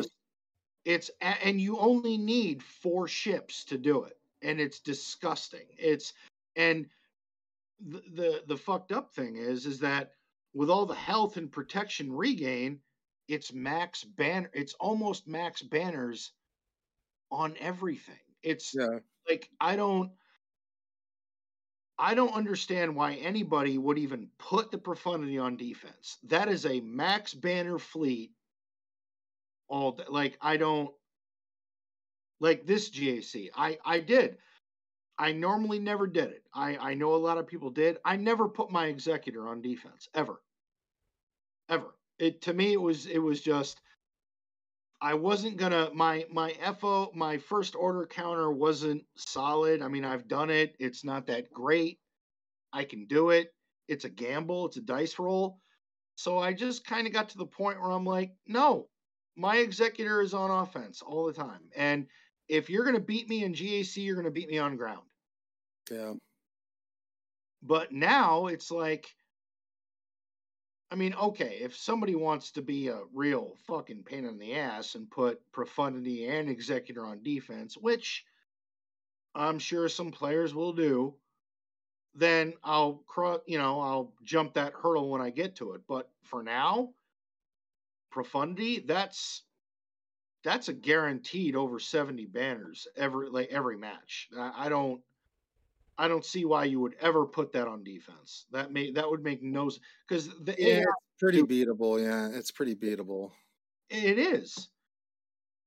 I just I don't I don't know. I I just I don't I, I don't see why anybody would do that. I but would. other than three v three, um, Ranger, what what what other defensive teams are are are you looking at that you think for this round anyway, with the Datacrons being what they are?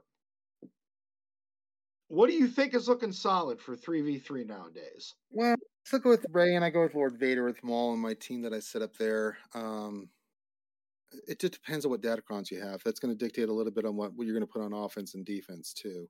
I'm typically playing more offensive minded now. Um, back in the day, I used to not do that um, because it was like, okay, uh, I, I, I mean, I went heavy into um, into um, defense, but now it, it, just depends. I have to look at my opponent, and it's going to dictate a little bit. But most part, I just put down a couple GLs. I do the Star Killer team, you know, Palpatine, Mara Jade, and Star Killer, and just you know take that from there.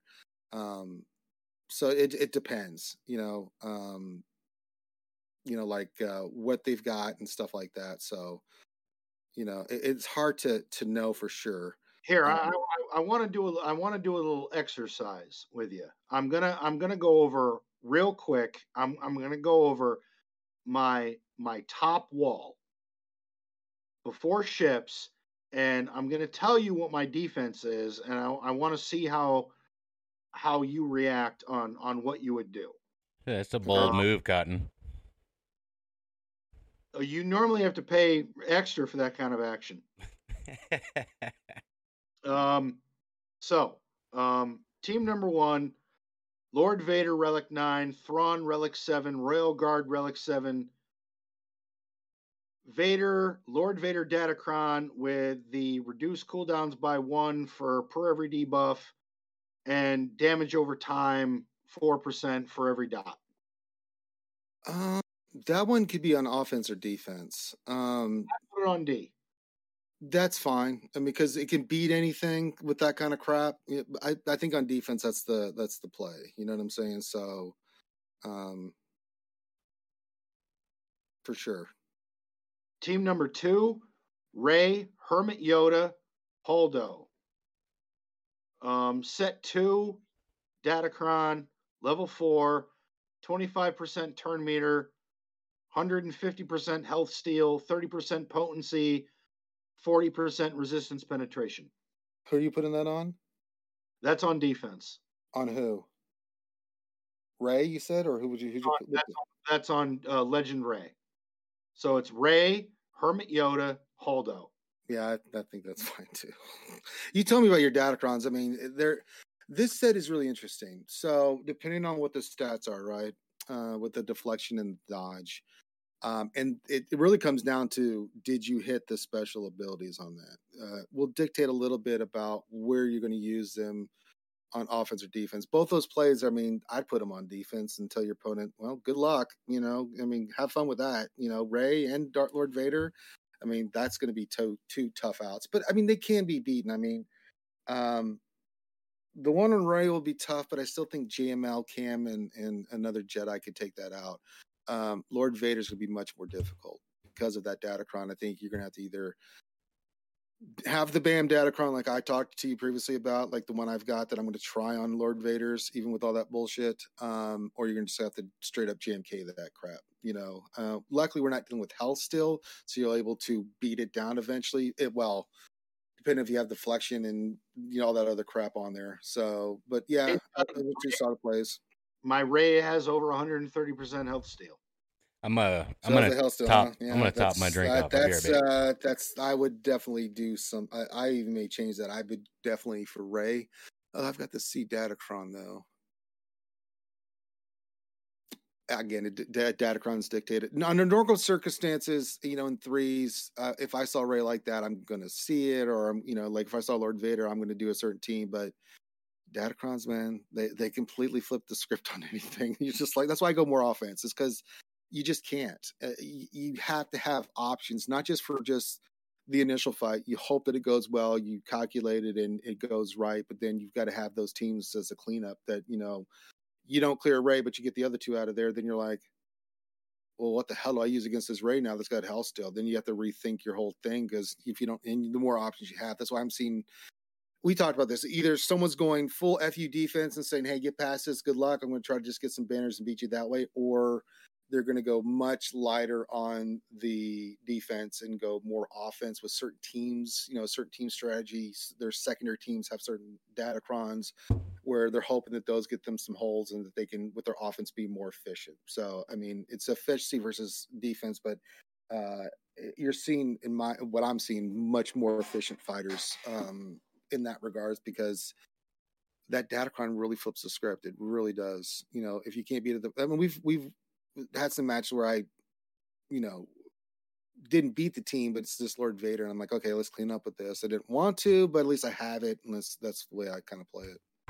All right, this will be the last team I go over, and then I want Kane to ask some questions about three v three because I know he has some. Um, the la- the last team that I want to ask you about is Darth Malgus, Relic 9 mm-hmm.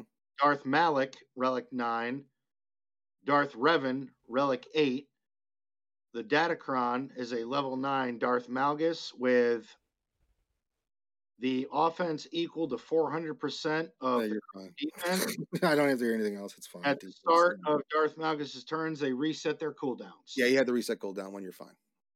Yeah, that's going to be nasty. That's a nasty fight, man. It, it doesn't Correct sound me if. I'm wrong, but you're only beating that with a legend. Yeah, you. I would SLKR that. Just I wouldn't even. I wouldn't even play games with that. I'm like We- SLKR get, get in there and do some stuff. You're in 3v3 can still take that. Yeah, because if you go in there, say like with um like your SLKR, even if he's offensive modded, is still going to go first. So my first thing is to poke, and eh, but if you go in there, say like Watt or Armor, and put that shit on an SLKR, and he can be protected from Yeah. you know them. It's three v three, so you can do some poking, and if you go SLKR and he's got eh, all things, I mean. SLK once he ramps up, I don't care what the other team's doing. They're going to die a horrible death. If that dude gets off, he is, you know, he is going to lay some pain. So, um, I mean, in fives, I've run SLKR and one other before, and and and uh, yeah, I mean, uh, like the the old the old thing was, uh, especially on that team. Like, if you just think about this, SLKR, Daka zombie.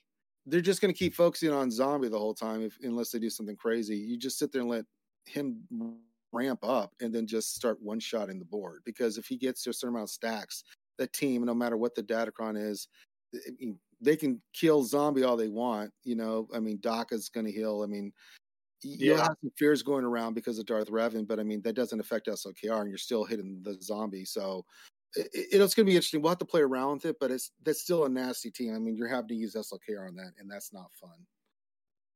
Kane, what do you got for 3v3? So um, the guy that I'm up against, he likes to he likes to attack with uh, General Skywalker, General Grievous. How would you how would you advise me to set my defenses for that? I don't know what you have, but uh,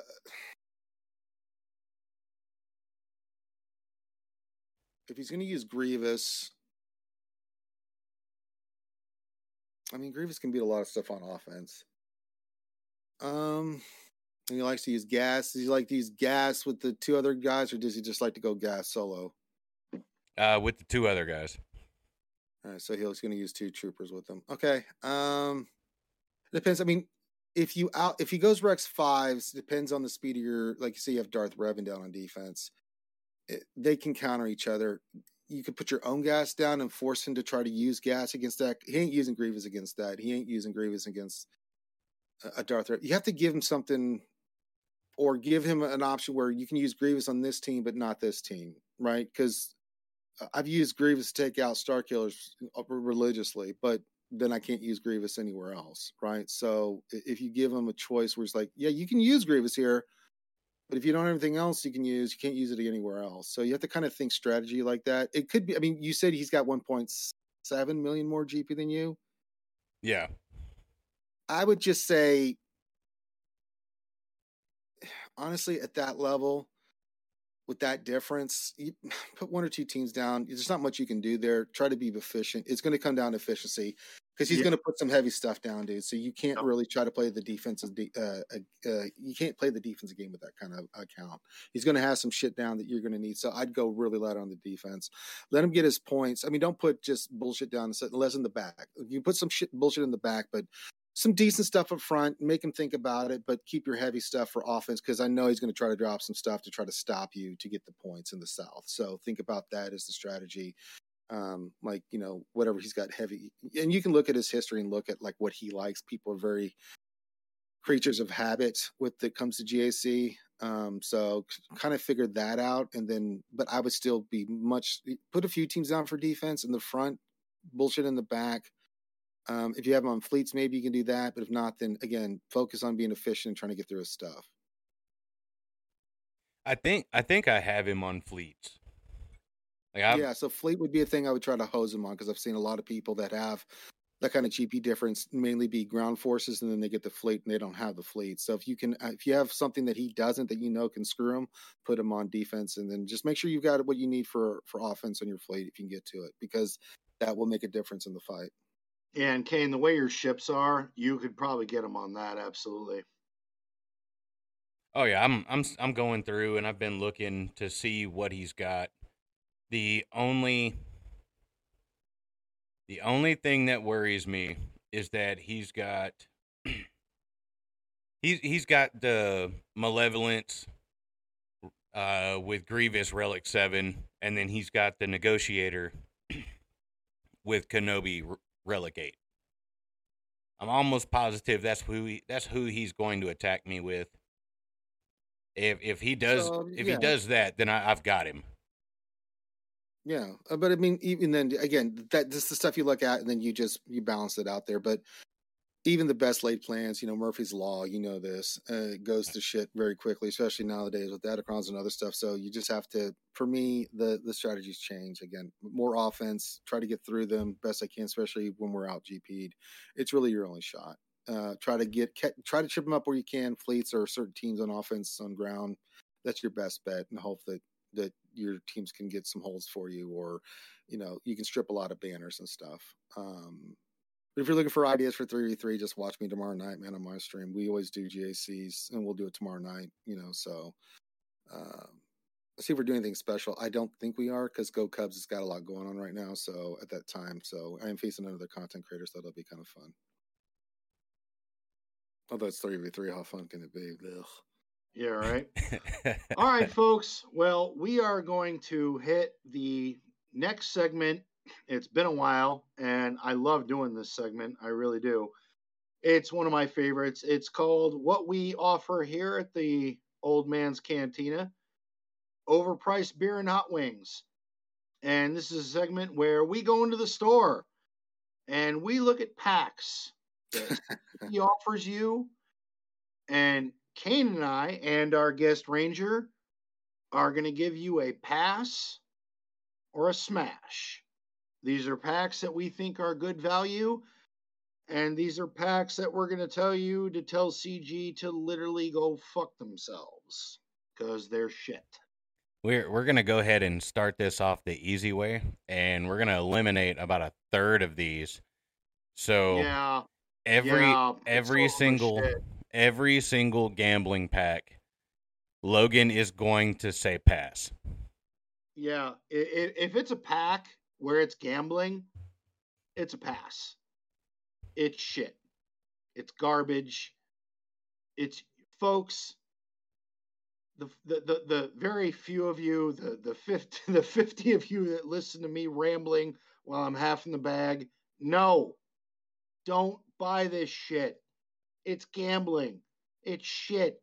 I've I've I've bought quite a few of them, and guess what happens? You get shit. You get shit on.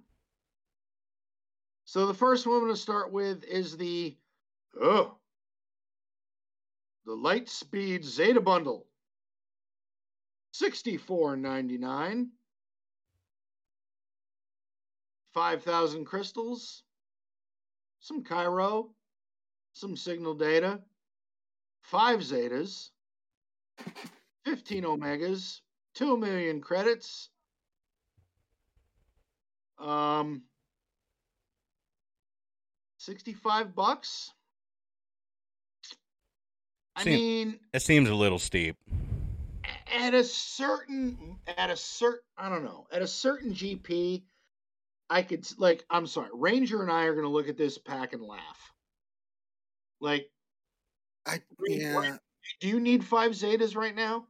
No, this is a big pass, man. I would even say pass for a lot of other players. There's just not there's not enough in here. I mean, it's tempting. You look at the Kyrotechs and you look at the crystals and you look at the price, and I think this is nine. This is a special on this. I don't know if it is or not. It used to be ninety nine ninety nine, which was like not not no, but hell no. Uh, I think it's sixty four ninety nine now.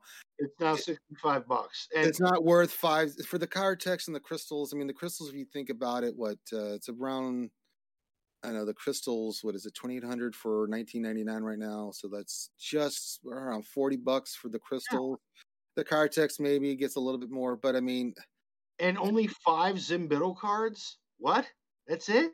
yeah, it's it's got some front end stuff that you know, like okay, the megas, the the, the megas, okay, fifteen. The Zetas five, eh.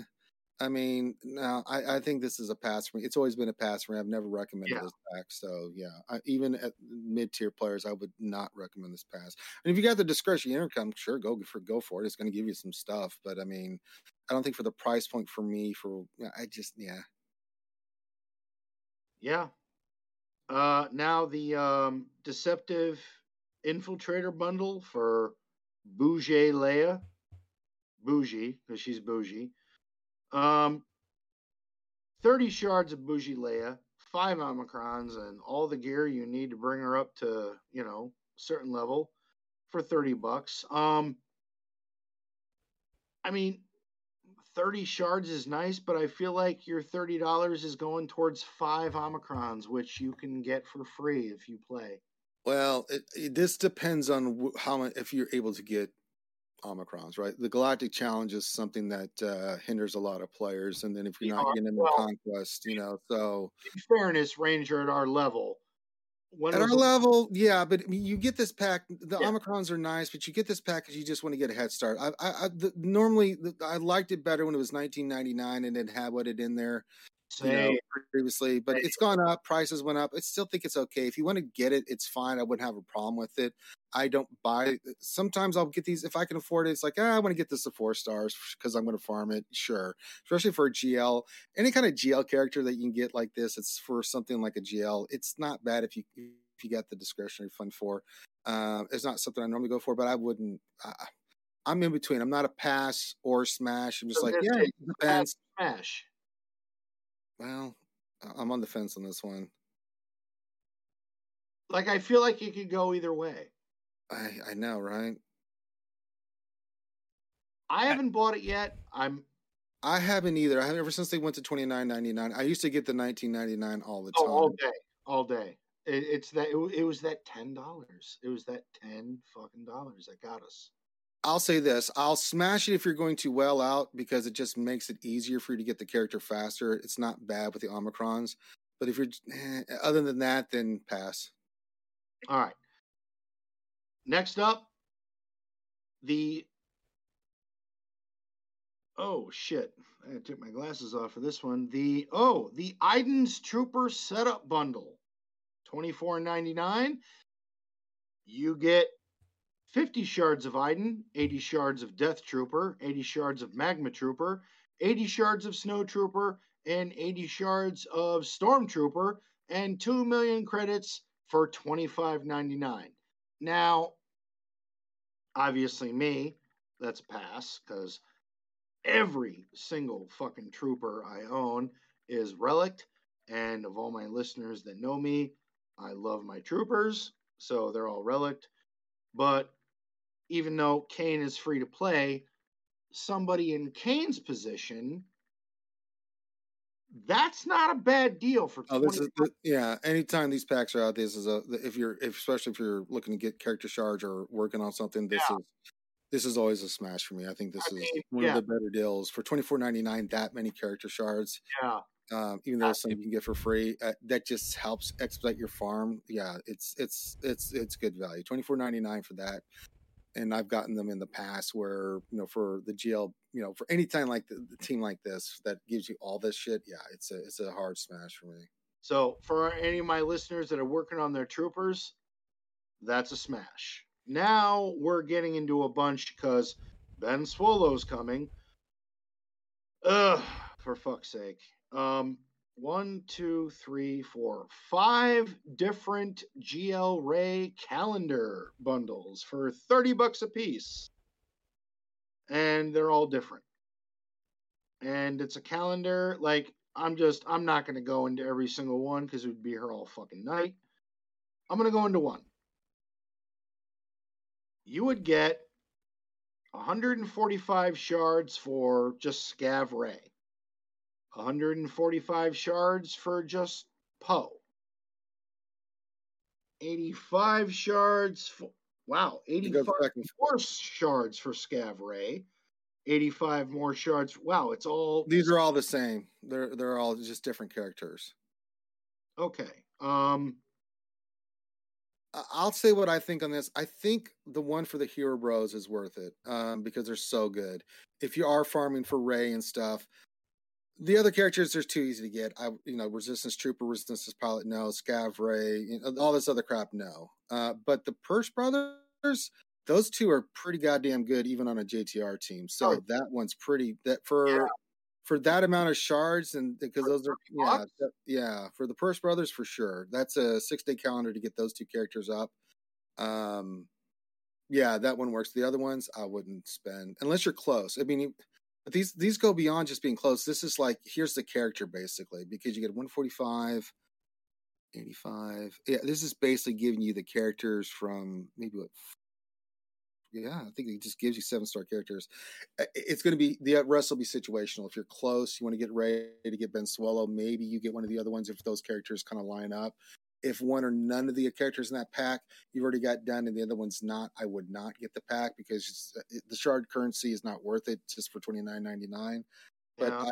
I, a lot of people save the Hero Brothers, you know, to later to give it. And yeah, I would. The, the, the Hero Brothers are worth it. I mean, the twenty nine ninety nine on that is, and then the other ones are so situational. So I'll smash the Hero Brothers, and then the other ones, eh, situational. Probably pass because they're pretty easy to get. I got to look. It's been a while. I, I do. I, I feel like if you're going for Rey and you're close, these packs are good. But if you're like, if Rey is not even on your radar, maybe if you want to jumpstart. But overall, um, like you said, they're situ- they're they're situational. Yeah. So Finn, Purse Brother Finn is is he's a hard node, and then I think let me look at Poe. That's definitely worth the pack then. Let me look at Poe real quick. I'm just looking at it. Where is he? He is in. Yep, he's a hard node too. Yep. Light side, yeah. So yeah, that that one's worth it. Those two are really good. So yeah, other than that, the other ones. Blech. Kane, are you in the, are you in the game? Are you looking at this stuff? No, I'm I'm uh I'm actually looking up counters and stuff like that. a lot a lot of this gonna, stuff tell oh. you to take over the. Uh, I was going to ask you to take over the the gear stash. uh, I can. I mean, I can. I've got the game up. I can bring it up. Yeah, go into the store and take over gear stash and tell the viewers what we got on these uh squirt guns. Oh, Kane. Well, you're free to play. Doesn't matter to you. Carbantis, stun cuffs. Um, some of these for ten bucks. These are good packs. Yeah, they actually are. I so the, all, the squirt guns are pretty solid. The the squirt them, the squirt gun I would pass. The squirt guns yeah. I, ne- I never have any I never have any problem farming those. I have an abundance of the rest.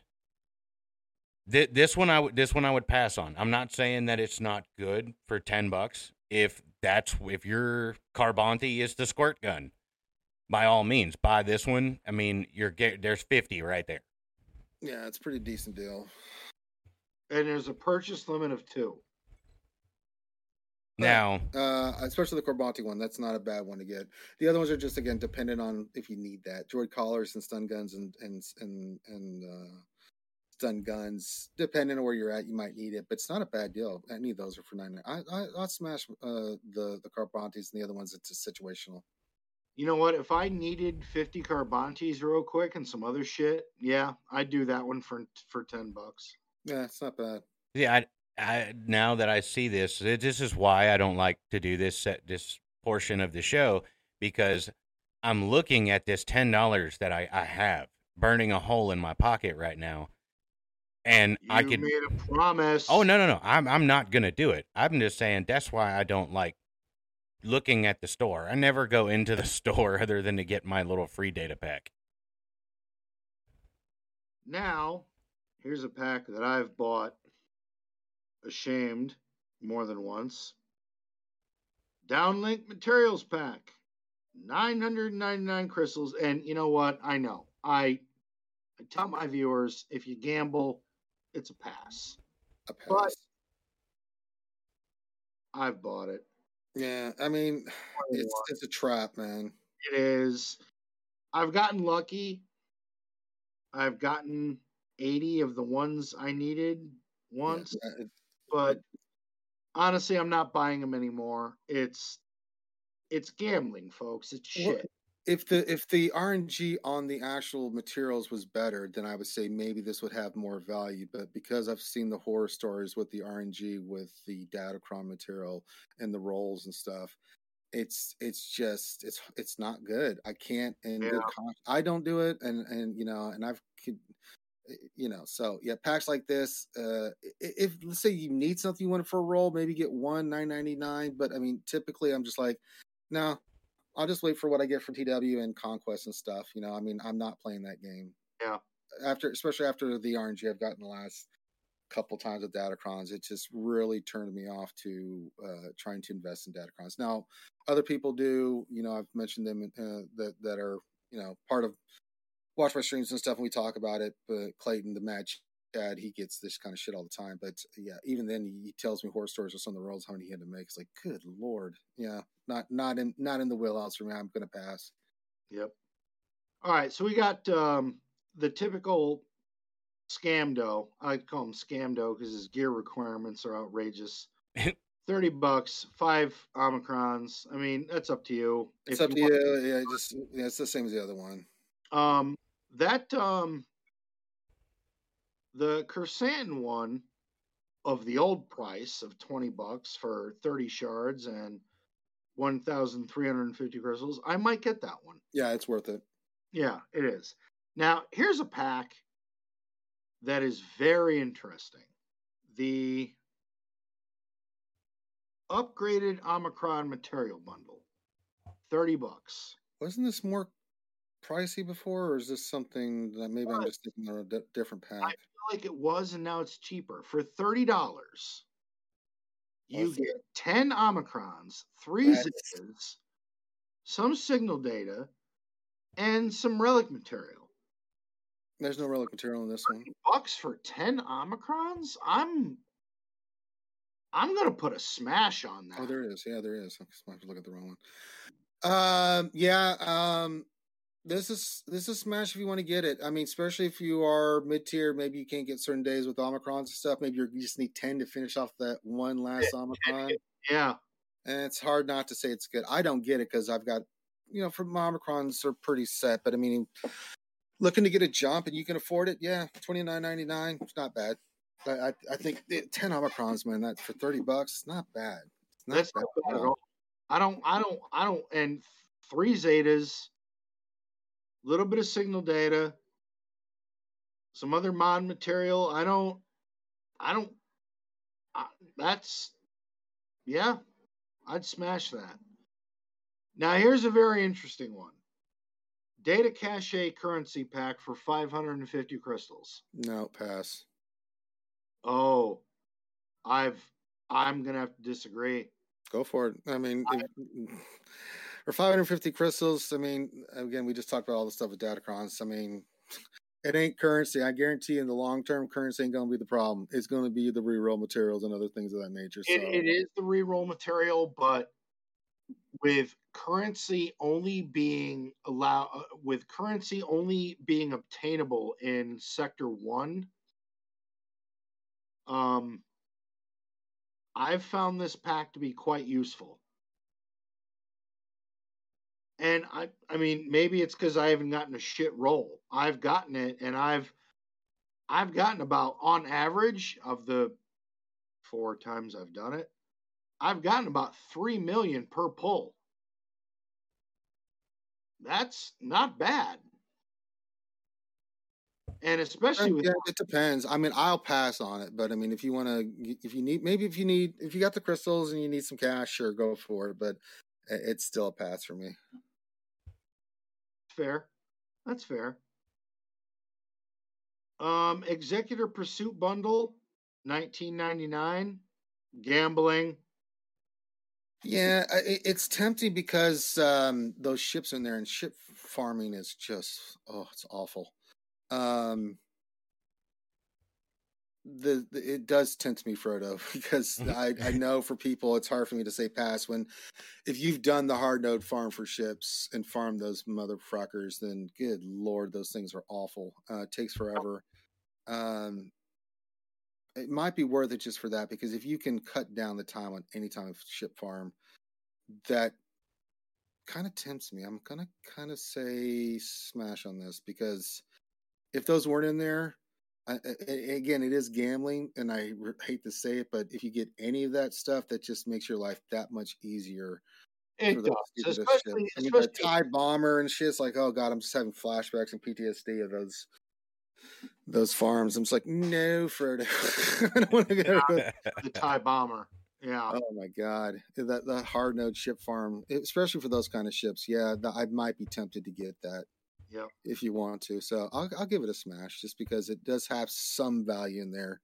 Um, looking at it, what's the? Let me look at this again.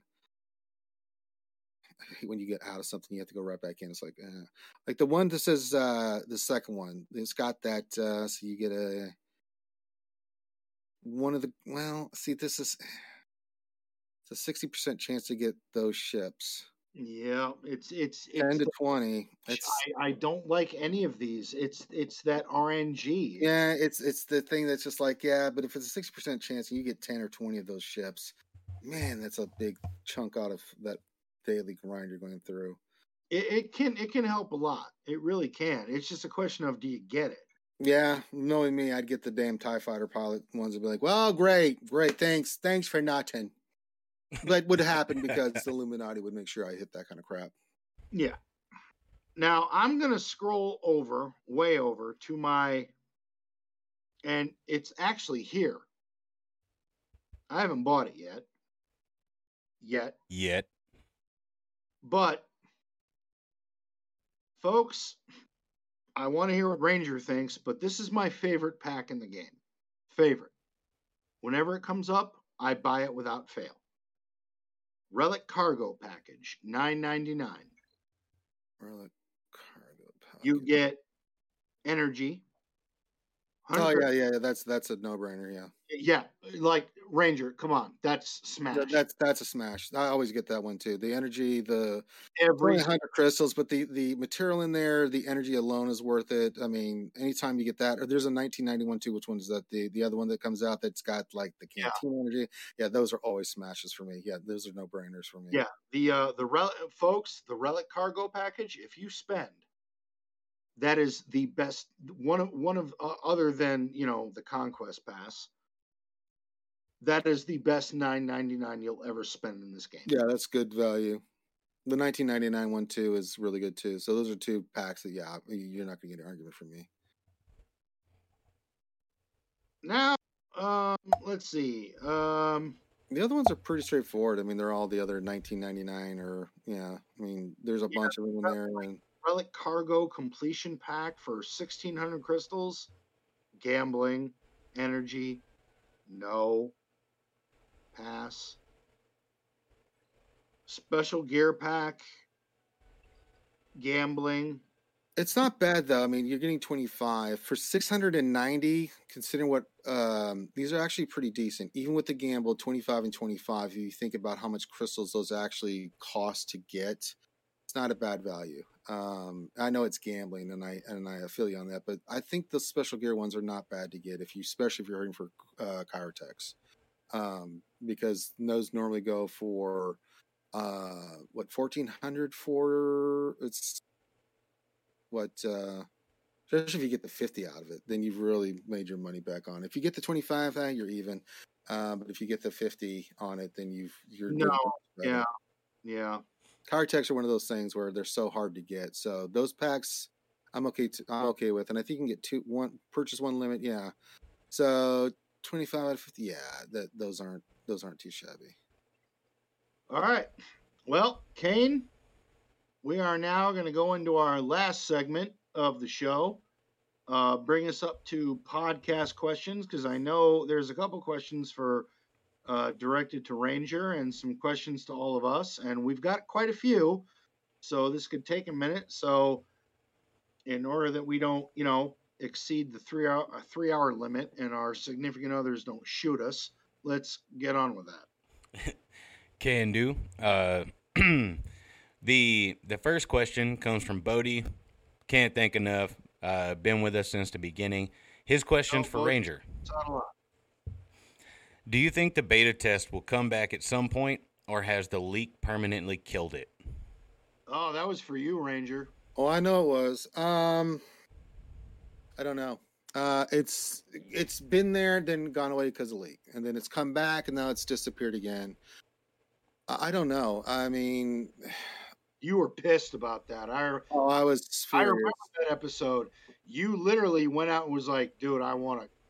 Like, I wanted. I, I was. Uh, if I could have found the person, I would have kicked the crap out of him. I mean, someone got mad at me because I said that. I'm like, no, man, I don't. You know, I, I don't tolerate that kind of crap. Whether you, you know, and some people brought other points to me and stuff like you, you you're doing violence, and you know, it, you know, this is something that that affected not just this person, but a whole bunch of people. You know, however you feel about something. If you, my thing is, you gave your word. You know, and this was a huge impact on not just this person, but the community and the other beta programmers that are, you know, beta test program uh, people that were doing their busting their ass for free, doing this stuff and testing this stuff, not leaking, right? You had a problem with something in the game. Okay, you didn't try to go through normal channels. I mean, great. But at the end of the day, the way I always looked at the beta program is I, am the advisor. I test this stuff out, and then I'm going to advise, you know, CG when I did it, like what I thought, and gave my un, you know, unvarnished opinion. At the end of the day, whatever they decide to do, hey, that's on them. I, I, I did my part. You know, if they want to run with something, hey, you you deal with the, the the pros and cons of that. So the way I always looked at it. So when this person leaked, you know, it just was like you accomplished nothing. You accomplished absolutely nothing. You pissed off the community. You you killed the beta program. You affected its communication with CG. Now they're really to the vest on everything. You know, um, so uh, still dealing with Datacrons. Yeah. So I mean, uh, so at the end of the day, uh, it's. Uh, I don't know. It, your guess is as good as mine as it ever comes back. Will it come back one day? There's a possibility. I don't see any time in the near future a beta program coming back. Um, I talked to a lot of people at CG. There's just not a. It's not worth it to them. You know, it's like you do get value out of it, but one leak, you know, and it's destroyed you know, because you know the people high at CG that you know the big wigs there, they just have no tolerance for that. You know, so I mean, I, eh, but to have an effective program, you need as many people that you trust that you think you can trust. You know, um, testing that stuff because the more eyes have you have on it, the better. But the problem is, the more large the group, and the more chances of something like that happening. So it's like, like damned if you do, damned if you don't. So I don't know. And maybe one day it'll come back. I'd like to see it come back, but um, I don't have hopes for it right now. Fair enough. I, I remember when that happened. Um, that was big news. I know um, um, Arnold had put a video on it, and it spread like wild. Oh, everybody did, man. I mean, it was it was out there, and um, I, I got I had messages before it even happened. I was like, I wasn't really paying attention. I was I was tired the day. I had something going on, and I missed my messages. I wasn't. I didn't even have my phone. I was doing something, um, and I started getting. I came back and I looked, and I'm like, what the, f- what the fuck is going on here? And then I started looking, like, oh my god, you got to be kidding me. Yeah, Because it was directly from the beta program. This was like any. uh, This was unlike any other leak. There had been leaks before where someone had said something and released some information. You can kind of get around that a little bit, but it had caused some consternation. This was direct shit, and I was like, "Get the fuck out of here, man! Really? Wow." yeah, Kane, you weren't even playing the game yet, and somebody from CG leaked, It wasn't from CG.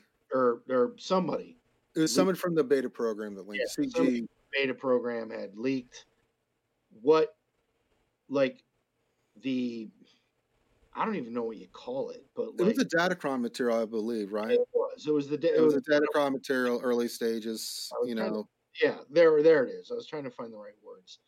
The um the early stages of what datacrons would be and it it, it hit the community like a shitstorm. And ranger and a few other people were part of their testing. And that leak hit and then cg terminated the the the beta testing just terminated it like it was well, dead instantly. I mean, they, I mean, they had to. it so they killed it Yeah. I mean, it's, it's you got to look at it from from like the beta testing perspective. I mean, they had to. They didn't have a choice. They had to kill the beta test program because of that leak. Yeah. And you just you don't know who it is until you find out who it is. But even then, it's just that that trust, it's that relationship. I take that stuff seriously. You know, I mean, uh, no you were livid i remember that video ranger you were like It's- And, i remember you saying i want to beat the shit out of I do, I still do, because I just think you're a punk, man. You're a punk, And you- know? and you have up, you're a every right. punk, You know, you, you have you have every right to. I mean, I've I've done Yeah. I've done beta testing like over the last twelve to fifteen years, and a lot of them you do have to sign NDAs. And if one person broadcasts that beta test, then you suffer the consequences for it. You'll never know who it is. No, none of the beta testers are going to step forward. It it Oh, ruins no, it- it no. ruins the whole process for everybody that looked forward to doing something on a game that they you know had high expectations for. yeah. It's it's just, and I know I didn't know who they really were, but you know, we had call signs in there for anonymity and stuff, and I knew a couple of who someone was, but other than that, I mean, most I didn't know who they really were. But I mean, they really busted their ass. They were really trying to improve the game. You know, I mean, as best we could. You know, it was something. We were at least making the attempt and having that communication with CG and having the, the those, you know, that interaction. I thought was important, building trust and you know working together. And then it was gone instantly. So, yeah. All right, let's move on to another question because I'm. yeah what what else we got kane So, uh, longtime listener and probably your favorite, uh, Jar Jar McGoats. Oh no, no, I skip I skipped We had- Schwartz. we had, liquid, we had liquid schwartz Yeah, yeah, I, Speculate skipped Schwartz. Uh, sorry about that, Schwartz. Uh, we actually we actually covered this a little bit ago whenever we were talking about the new TB. Uh, what GP level do you think a guild will need to be to compete in it? And you know, Ranger earlier, you said that you're you're thinking like around 300 mil. 350 mil Yeah, 300 to 350 mil. I mean, it might be like, I can't remember if there was a, a TB, you had to be a certain guild. I don't think you were. What's light side? You had to be a certain amount of GP to get into it? No, I don't think so. It was just the fights.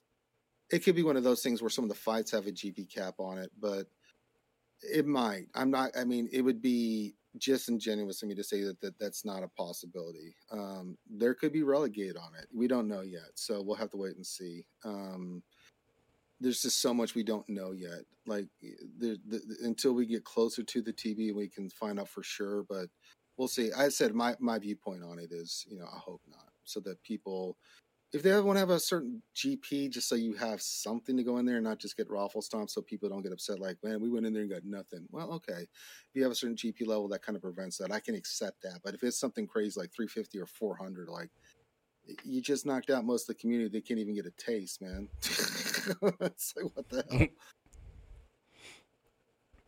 hell. um, Jar Jar Jar McGoats. He says, "Do you see Reva? Do you see Reva changing players' outlook on the Inquisitors? Could she be the one piece that they're missing, or will she be like Cam, where not all the game, not all that game changing?"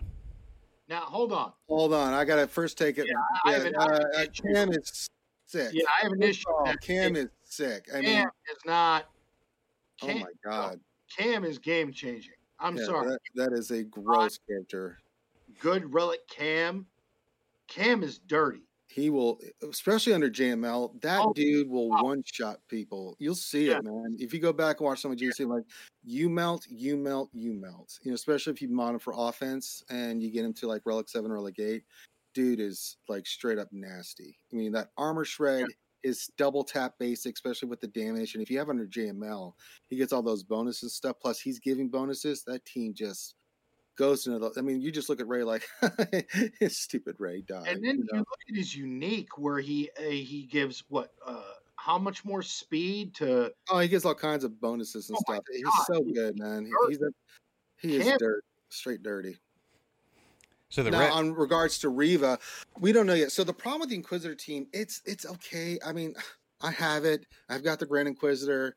It's bleh, you know. In certain situations, it's okay. Um, what I you know, talk with Clayton, you know, the guy that hosts stuff stuff with me on Wednesdays and, and Fridays, um, and other stuff. I mean, we we're hoping that she's that one piece that that real. The problem with the Inquisitors, they just don't have that heavy hitter they don't. and that's the thing that's missing on it. It's got a lot of good control and other things, but it just doesn't have that oomph. It just doesn't have that that one person that just you know you're terrified of. But they've got debuffs like a motherfucker. Yeah, but there's even they just don't take advantage of them, even with the buffs that they add. Because Inquisitors when they first came out were really bad. Then they buffed them and added some mechanics, and it made them a little bit better. They can do some good work against certain teams, but that's requiring a ton of modding and relics and things of that nature. So we'll see. I'm hopeful that Reva is that piece that you know that they bring in that just makes that team smack above its belt because we're talking about a legendary character. You know, I mean, you look at Star Killer. Starkiller. Starkiller's a bloody monster in GAC. Um, I mean, Grand Inquisitor with his TW Omicrons can do really good work, but you're not going to invest three goddamn T and the other TW Omicrons that are associated with that team. It needs a GAC Omicron. She definitely needs that, and she's got to be like just like she's got to smack. She's got to be like a Cam. We just talked about Cam. I mean, she's got to be at that level where she is that offensive powerhouse. You call an assist, and she just you in goes the mouth. melting. Yes, just beats that ass, man. So I'm hoping that's the case. If not, then the Inquisitors will just be situational. You know, they'll just be one of those teams where you have to have it. It's for certain things and galactic challenges and the assault battles and stuff like that, and you don't really think pay them any heed. Now, now that you've said that, Ranger, here, here's a quick and and I'm glad Jar Jar mentioned that because it's a it's a bit of a question, and I'm being selfish for a minute. It's a bit of a question about my account. So Mhm. I want to go for Jabba, but I feel like Jabba and the Omicrons for the characters, I feel like Jabba is being more pushed for territory battles. And I, I feel like, I don't know, I, I'm not feeling like Jabba is going to be this disgusting force in GAC that people may be thinking. Now, while I'm going for Jabba, I don't have Grand Inquisitor.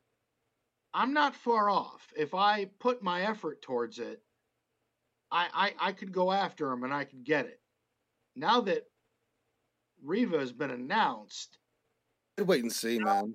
should I continue the course of putting all efforts towards Swolo, then finish my Inquisitors, then go for Jabba, or finish Swolo, go for Jabba, then Inquisitors? Um, that's what I'm doing. I'm going to go for Swolo. He's priority. Omicron's everything because we know how disgusting he is. That's what Uh, I'm thinking. I think Yeah, Swolo. Swallow and then Jabba and then you know, uh, get him up and running. He's still a GL. We have to look at his kit, but I mean, he's still going to be a goddamn GL. I mean, GLs regardless, or even Lord Vader, especially on all. You know, they have some have their pluses and minuses. Some are just ridiculous, but at the end of the day, it's still GL. Um, and I, my, that's my plan. Swolo in the Jabba, you know, would, is my play. I already have Grand Inquisitor, but I would wait to see what Reva is first. Let's wait till you get to TB, and then maybe you can finish off the Inquisitors. Um, but I think Swolo, we know what he's going to be. He's going to be just Be dirty. yeah, he's Fucking- dirty. His fucking special broken. damage at whatever relic it was, I can't remember. The, I think relic nine. He's like Relic nine. fifteen thousand three hundred something. It's like, oh my god, Yeah, that's without any mods. without mods. And That's- his abilities with Rey, I mean, he's going to. Oh, he's going to be gross. So yeah, Swolo. Carlo runs pretty cool. who the fuck was that? That was me. Oh. That's what they are. You know, Ben Swolo. I have a 12 pack. Who the fuck is that? That's, me doing a that's voice, man. You know I do voices all the time, man. Where the strings you've been watching, bro? I do. People request me to do voices all the time. So Kane, go ahead. Give Jar Jar.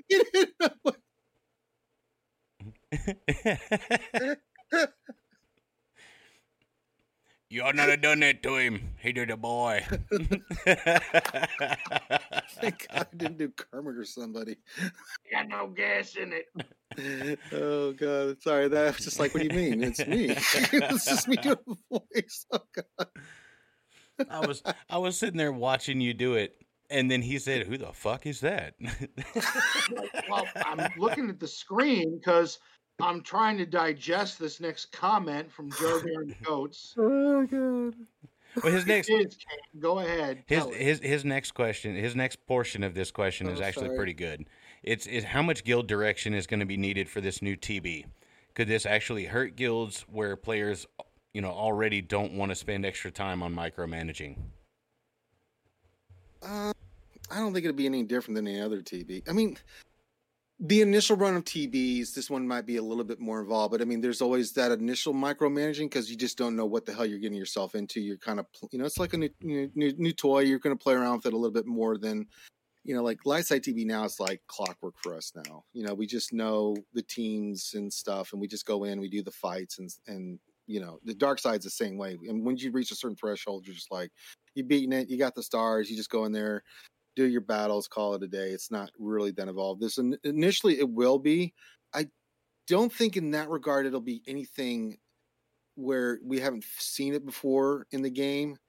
Um, the thing that's going to be different, though, what I think will affect guilds more than the actual the the thing itself, because there'll be some testing, doing different teams, but people like that. So I don't think that'll be necessarily a bad thing. But it's going to be that GP where it's like, hmm, wait a minute, we can't even get in here, or uh, you know, um, how difficult it is. So um, that'll have an effect on guilds if it's a GP requirement where people will move. That's always been a thing that's happened in the past where you know certain players will want to get their hands on it because we don't know what the rewards are going to be. So that could have an impact on guilds more than I think the the actual work of clearing it and that kind of stuff. You pretty much have a decent idea.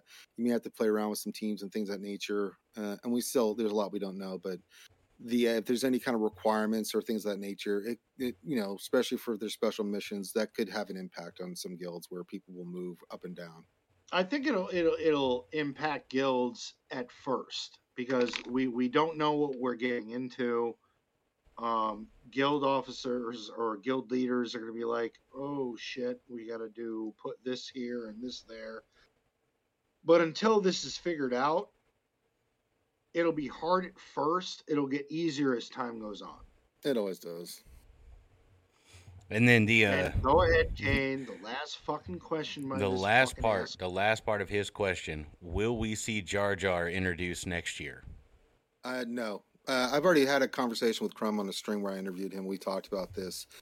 Don't anytime. It's not zero chance, but don't any, anytime soon accept any kind of Jar Jar or Porkins in the game. So you know, it's not. It's not uh, mathematically it's still possible, but it's as close to zero as you can get it. So Thank you.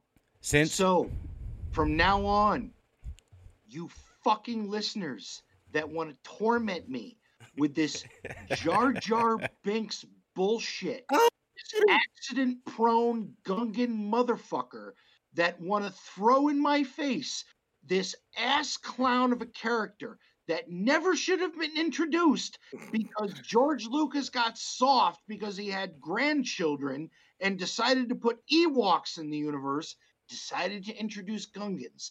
So for all of you fucktards that want to say to me, introduce Jar Jar, you people are done. You just heard it from the lion's mouth. Done. No more. Leave me the fuck alone about Jar Jar. I'm over it. He's done. You're not getting Jar Jar. I'm not getting Seagull. Stop it now, Yoda. Done. Leave it alone. Never mentioned. Let Damn, it I thought go. I, I, I thought I was uh, against Jar Jar. Not after No. that rant. Man, no, I'm hell done. no. Never again will I hear this high flying, holy horseshit nonsense about Jar Jar useless, accident prone fucktard Binks. I'm done. Thank you for that, Ranger. You have just made So- my evening. I'm I- done. Crumb said it, not me. I'm just reiterating the point. Where is so when you talk to Crumb, and I, this is one of them moments I'm I'm gonna actually be selfish. We know that there's gonna be a new character that drops around springtime. Not fucking Jar Jar. Clearly, No, clearly not Jar Jar. I mean, Because there's a lot of characters way more on the list of things that will come into this game before I think those kind of characters. I mean, we're still waiting for Hondo, Red Five, and if you go through the entire lore of Star Wars, there's so much more that they could do and bring into this game. I mean, they could do Darth Bane and Zannah. They could do the Celestials and bring in Abeloth. I mean, and see there's that- so many different routes that they could go in this game. Jar Jar ain't. eh, eh, eh, there ain't going to be no uh, springtime Jar Jar coming into. This. You never know. Again, it's not at zero. That was Crumb's word, so it's still a possibility, but it's as close to zero, but not being zero as possible. so that that's what that's what brings me to mine. That's what brings me to my question. Because because we know that they're gonna wind up dropping one sometime in the spring. With the new release of Jedi uh, Jedi Fallen Order or the sequel to it, Survivor. Are we going to see? Do you think we'll see Cal Kestis? Yeah, I think he's on the board because they're even talking about doing a, a television show with uh, that character and stuff. Um, especially after the next game comes out, for sure. Oh yes. I think they're gonna. F- I think the focus initially, they might bring him in for Christmas, or they might wait till spring. One of those two. I wouldn't be surprised to see Cal Kestis at all, and some of the characters involved with those games and stuff like that. That would not shock me in the slightest. Um, the other one, but I mean, we've got the 40th anniversary of Return of the Jedi, so there's still more characters and stuff that they're going to probably introduce with that. Um, but we could, I wouldn't shock me in the slightest. I, I give that a much higher chance by a significant uh, factors of two than Jar Jar. So, McGoats, there's your uh, there's your Jar Jar rant that you were looking for. Fuck you, Oh, General Jar Jar using the boomba. Me that don't have a boomba. He said, "Go fuck you, Boomba." so, uh, Paul, Paul in. Paul from Oh, from the Paul. from the Oh, escape pod, I know that. I know that feller. Yeah. Paul I from the escape pod. He asked, uh, "Where's Hondo?" It's long overdue, man. Well, so is Red Five and a bunch of other stuff. So they're going to introduce it when it com- when they're ready to introduce it. So I mean, It's long overdue, though. I I do believe we that. said this though. If you've been playing the game as long as hell, we said this for a long time. Well, we we only had Farm Boy Luke, and then it took forever to get CLS, and then when we got CLS, you know, we were talking about the next level of Luke. Then we got Jedi Luke. So there's been certain characters we're just like, how come we don't have this, or how come we don't have that? And then slowly over time, I mean, there's been some characters. I mean, I never in a million years ever in this game. That's why just like anything's open now. Uh, Star Killer, Mara Jade. These are all Legends characters. These are not canon characters. No, You know, See them in the game is just amazing. You It is. know, and um, you know, just you know, M- Malgus. Are you kidding me? I mean, get the hell out of here. I mean, that's Old Republic, and I'm loving to see that CG is working with them to pull those characters because we still got um Darth Satele Shan, Satele Shan from that era. There's Darth Marr. There's the Eternal Thrones. I mean, you got Arcann and Thexan, the father, his you know, mother. Well, Darth Bane's much later, but not from the Old Republic line. But uh, yeah, I mean, he's a character his own series with, you know, the Brotherhood. There's some characters from there they can bring with Darth Bane and Zannah, and you know, you've got the Jedi with Lord Hoth from that era. So there's a lot of characters and, and directions they can go. Oh, yeah. If we go if we go deep into canon, we could bring the Vong in the game, the Yuuzhan Vong, and let's go, babe, because those are some of my favorite villains ever in Star Wars history, and and the books. Now this this next this next question actually intrigues me. yeah, Uh, no, it is. I, I love this next question a lot. P- Pico Burrito said, "I'm going. I'm going to go a different direction. What do you see as the role of content creators in relation to the larger SWGOH community?"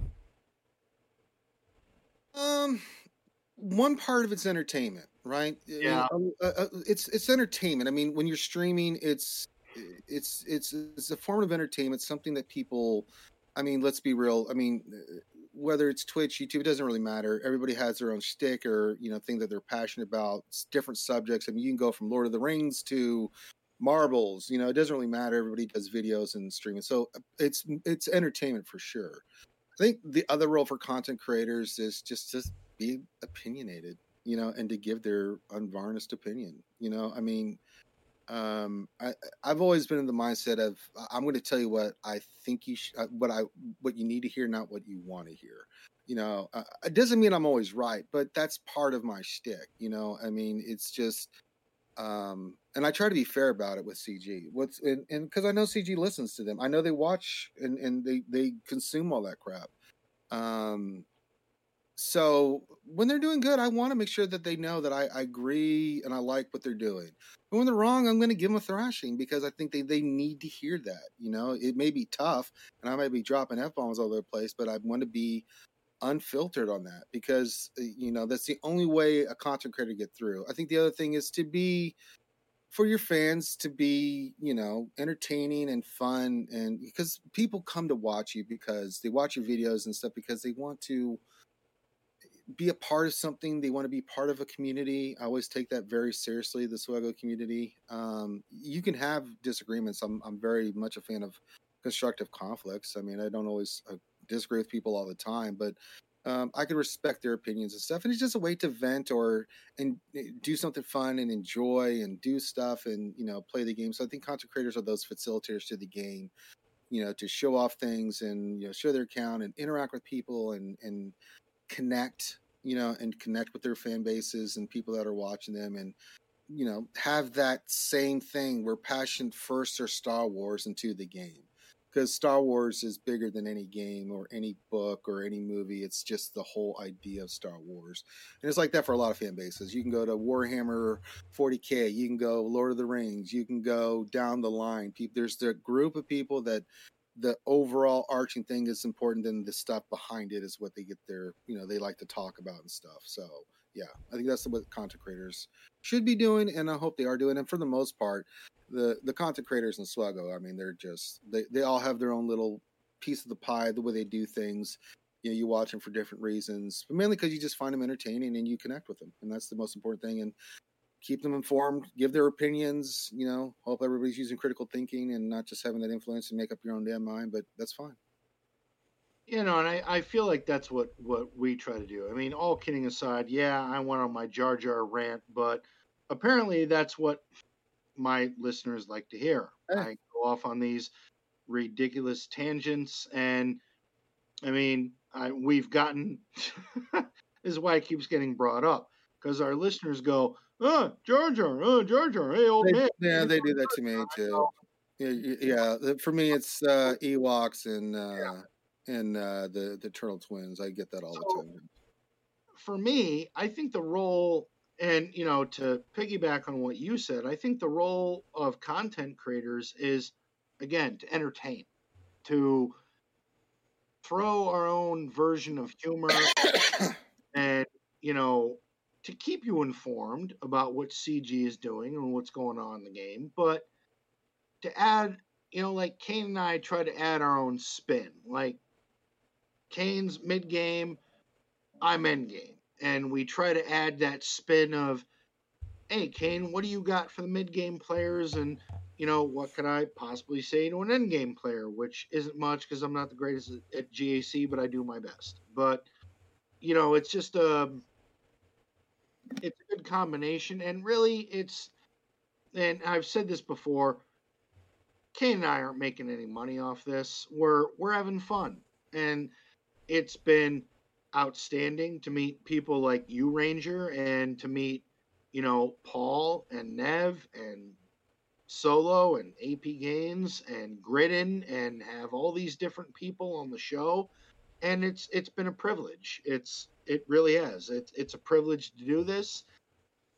It's a privilege to have the listeners that we have, even you, Jar Jar McGoats, that want to torment me with your Jar Jar bullshit. But there it is. All right, Kane, what else we got? So, uh, Darth Big Dog said, "What do you do to keep from burning out on the game?" Um, Good question. It just depends. You're going to get burnout. I mean, I've played so many games in my life that you know it, they've just reached their course. I haven't reached it with this so much yet. Um, I don't know. I, I kind of it, it, you have to compartmentalize. Like there's certain things that I do in the game that I don't enjoy doing, but I just do it anyway because it's like mods. I don't like mods. you kidding me? Mods are repetitive and they're boring, but you know it leads to me being able to do with working hard on mods to do the other stuff that I do enjoy more. Um, it's just a mentality, but I always say that if you're going to reach a point, everybody does. There'll be a point that uh, you know maybe the, the one day that this game will just be like, nah, you know, and I'll just move on. I've done it with other games. It's you know this is nothing special. I mean, I've played MMORPG games and stuff that I've spent years playing and stuff. You, you just you just reach that one day. I remember in the Old Republic, I was playing that one. I played that game religiously. But I'd right. reached a point. I had worked on everything. I had uh, on the light side and dark side. I'd done all the on the storylines, and I, we've done all the raids, and there's nothing left for me in PvP. Um, we've done it so much that I just I remember logging in one day, and I was like, "Yeah, I'm done. There's not much more for me to do here." You know, I mean, yeah, new content, but I want to see if there's anything else out there. You know, and so I mean, with Swaggle, the interesting thing is that you know the characters and stuff that they bring in kind of keeps me engaged that way just to see the direction of the game. I, I kind of try to think in long term. But I, I understand the burnout. It's a real thing. There's a lot of people that it's not even just it's some a lot of it's burnout. They were already not satisfied and then certain things like either back in the day relics or now datacrons it's just it's a bridge too far you know and they're just like they were not satisfied already so um, there's a lot of repetitive stuff in this game, but you know, it's a collect, it's a it's a character collection game. At the end of the day, it's a mod, res- it's a it's a resource management game.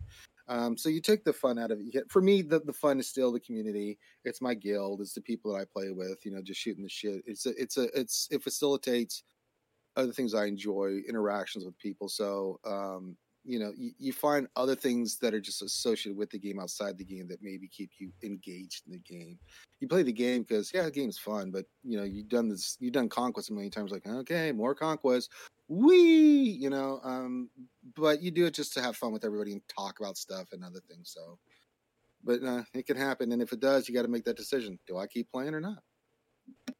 I, at least for me, I, I think one thing is uh, to like. I find that question to be incredibly fascinating. Burnout. Um, I get up in the morning and I do most of my dailies, and it's gotten to the point where it's become so routine. Of, well, I get up, I look at what energy I have. I I already know from the day before and the day before what I'm farming, so I do it and there's it, there's been a couple of times in the afternoon where I have to look at my game and go, "Oh shit, did I did I spend my did I spend my energy? Did I do it? Oh, oh yeah, I did that." And it's like the mundane shit that you have to do in this game becomes so routine that you just do it. And then it's like you don't even remember that you did it. Like it's like it's just done. Like you did it. Now, conquest things that take extra time that can cause some burnout yes but i mean and and Ranger, I'm I'm sure you know this, and you've been playing this game as long as we have. The the dailies, doing your challenges, doing the regular shit, it, it gets to the point where you don't even remember if you did it because it's so routine. Like, yep, I did it. It's done.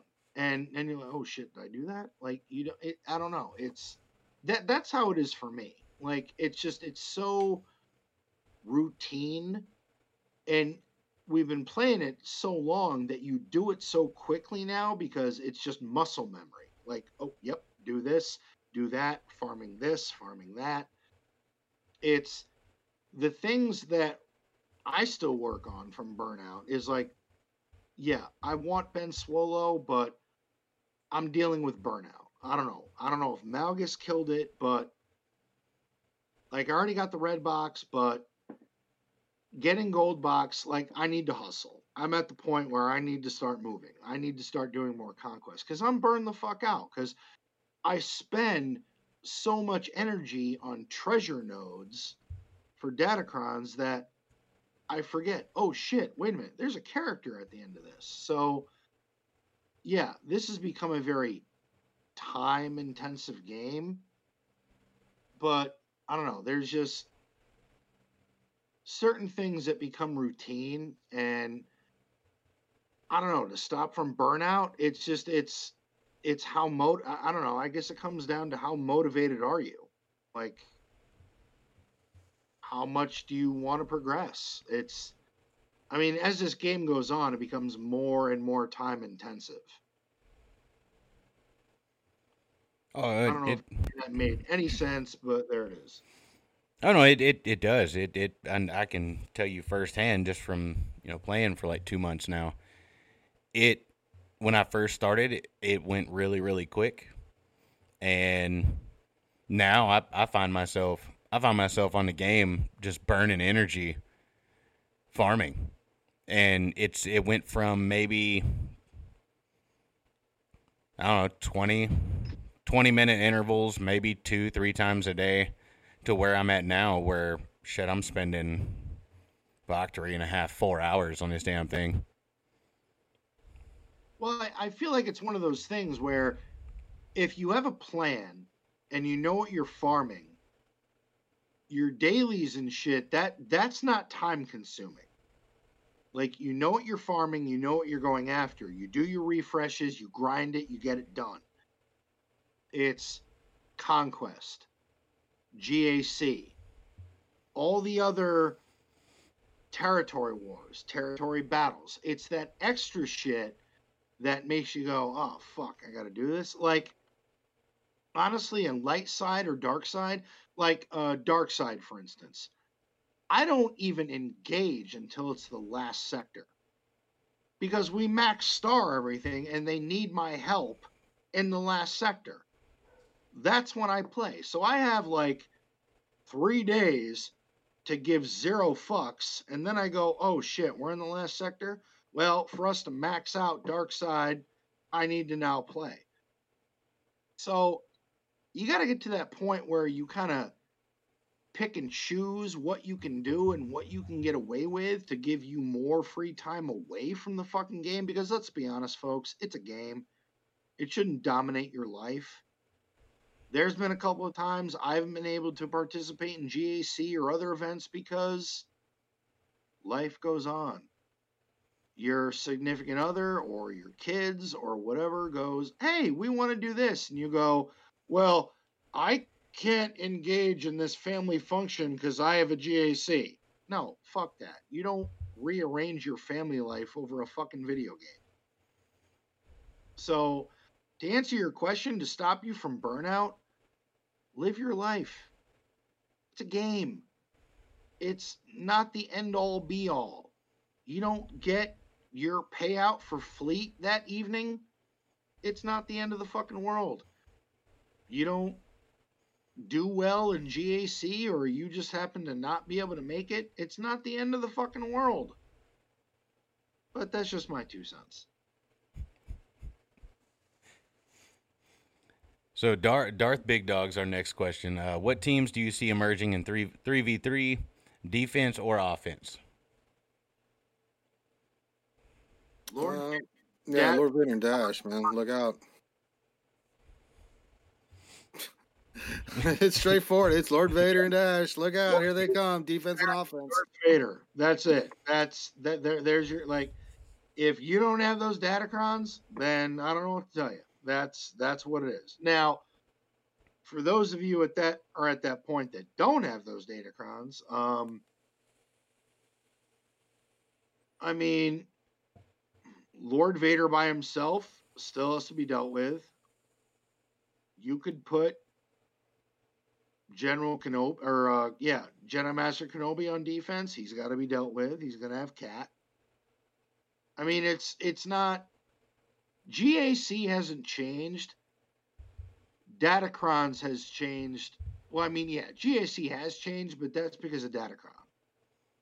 Datacrons has changed everything. And it really, Darth Big Dog, it's it it depends on what your G, GP is, how many datacrons you have, and how many datacrons your opponent has. I mean, So here's that's really what it comes down to. Ranger, what do you think? No, it's what it's come down to. It's it's datacrons. I mean, if they don't have any, you don't have it, then it goes back just to what the counter is. I mean, which is always fun to try to use normal stuff against normal stuff, but yeah, datacrons. Eh, fuck datacrons. Now, Kane, um, CS Wins had a very interesting question. Yes, yes. Uh, as a new player, which is more important slash better idea to farm for Jedi Knight, Jedi Knight Rav, uh, Revan or Darth Revan? Now, I, I have both of these, and I was farming them on my original account. After playing them, I would say if you're going to go for one of the two, go for Darth Revan. A- After playing both of them, that, that would be my opinion. Yeah, he's the stronger of the two. Um, He is. He is. but I mean, to get Darth, you have to take your Well, some again, it- characters up to. Yeah, I mean, Depends on what if, if you're like if you're going after Jedi Master Luke, go for Jedi Knight Revan because he complements that team amazingly. If like Darth Well, Revan really the- complements Malgus. Well, mm, you're, you're you're forgetting about Malak. I mean, Malak is a big piece there. So the Yeah. problem, they're kind of interlinked, though. Um, who do you want to put the most gear on first, though? If you're gonna go Jedi Revan, Darth Revan, then you should go for Malak because Malak is a huge piece for the Darth Revan team. It really is. Not so much in threes, but in five and everywhere else, it's a huge part of it. Malgus just makes the team that much better. But it was still a dope ass team before Malgus came along. Malgus just made it a super team. Um, but then you're gonna have to invest in Jedi Knight Revan for sure because you have to beat the the Malak event, right? So you can get him unlocked, so you can start using your get to get him to seven stars. So you have to make some kind of investment in Jedi Knight Revan uh, to beat the Malak event. Um, and he's the tougher of the two. The Darth Revan side, you just go in there, build up his stacks, and then That's it. None, you know, but the other one is about manipulation and when to control and when to hit and stuff. And um, I, it's one of still one of my favorite events I ever did was the Malak event. Um, Oh, the so they're going to be there's going to be some links there with Jedi Revan, but I think the overall team, if you look at it, because Jedi Revan still he's more used um you can still use his lead and still do some really good stuff with certain counters and things so a lot of times you see him on he's 50 50 sometimes he's in the leader depending on like you see you're doing an slkr counter and stuff it, it goes it goes hit and miss with him. Um darth revan even without malgus is still a dope ass team it's really really bloody good so yeah, I think you do what you need to for Jedi Knight Revan in those pieces to get Darth Revan, but focus your material. Eh, But you got to make that decision. Are you going to go for Malak? Because even at a five star, Malak still is really nice. yeah. If uh, And then he said uh, CLS or Jedi Training Rey. Um, in my opinion, CLS. It's CLS. He's still one of the top teams. That CLS, Han, Chewie, Chewpio. Uh, uh, uh, uh, pick your fifth. I mean, R two, C three PO, Old Ben. It don't really matter. That combination alone, I mean, in all game modes, is just absolutely nastiness. Um, GAC top Yeah. team, TW still one of the top teams. Um, absolute banger team in Conquest. I mean, that's GAS and CLS are two teams that will. If you're struggling in Conquest, get those two. You'll do much better, especially if you have GLs. You just, I mean, they can do three, four battles easily. Yeah, if day, you have easily. CLS modded rate, modded right, and at a good speed, he's just he's fucking filthy. Oh no, he he is. He is he is really really good. That's I've done most of my conquest with him. Yeah, Uh let's see. Jar Jar had another question. He didn't bring him up this time. Uh, how how are people how are people keeping sane with these conquests? Is there a trick I'm missing to getting above the 450 box without doing so many refreshes? Are the 100 refreshes required to get the red box? even with for the red box you have to do the crystals i Yeah. mean you have to i mean there's you have to do the 350s at least Yeah. each day yeah, um but it's just a mentality i mean uh you know i'm ex-military these guys are ex-military we're just used to just getting there and grinding you know doing certain things that are just it's just our nature but i look at it again it's it's like i'm doing this stuff and there is some interesting things in conquest some of the boss fights and stuff can be you know entertaining and stuff the, the other fights are annoyance more than anything but um yeah there's no way to get higher unless you're knocking out the feats and you're doing the refreshes because you're not knocking out the feats unless you're doing the refreshes. The energy does not come back fast enough for you to you can only get to a certain level if you don't use any crystals for refreshes.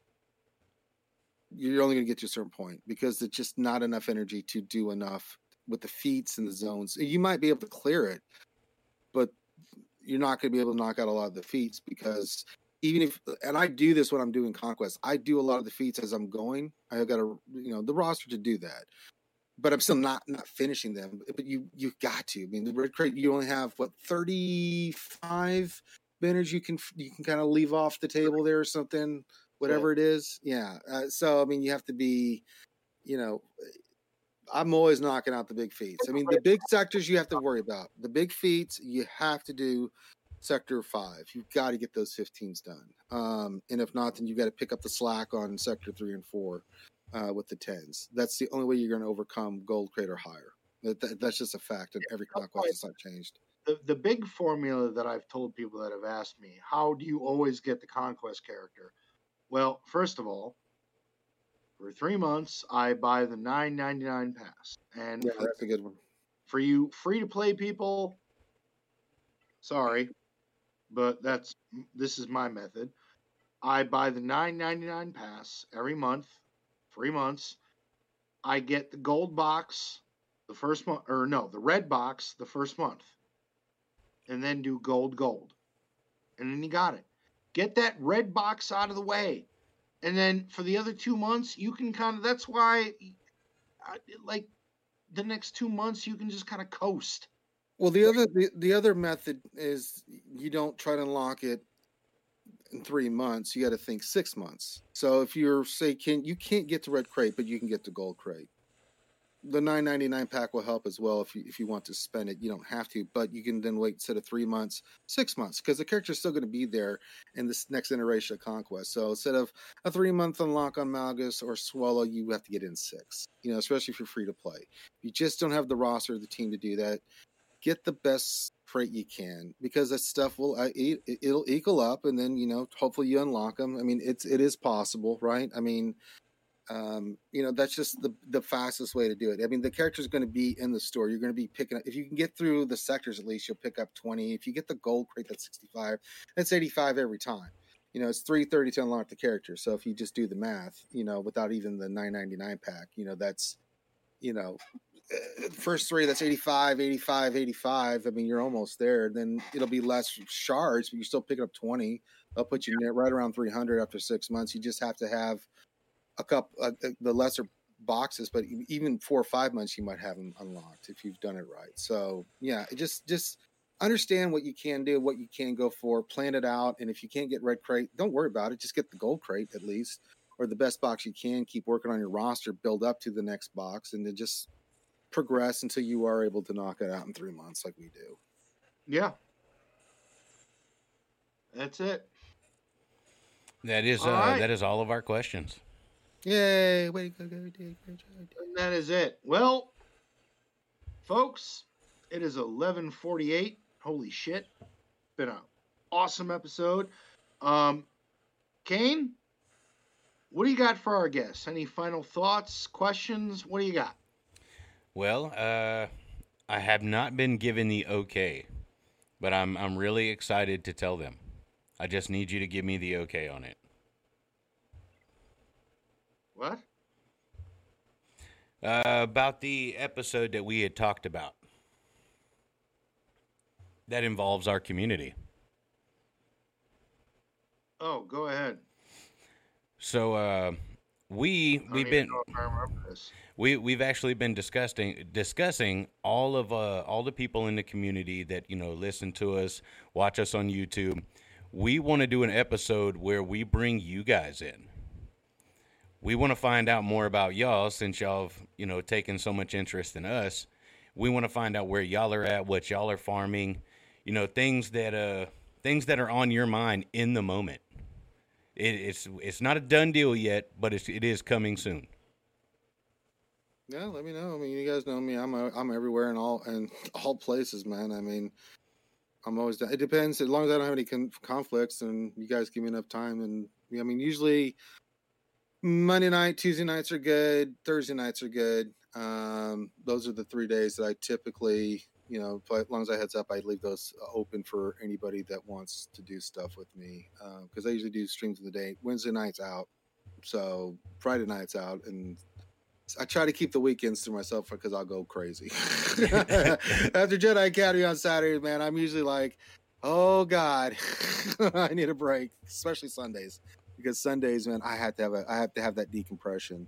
Because when you stream as much as I do, you, you do need that day to yourself. You know, um, I do it during the day. I mean, I work out and I, I look at other stuff, and I'm learning Mandarin right now. So, you know, those are my little vices to not think about the game. But yeah, let me know. I'm down. Absolutely.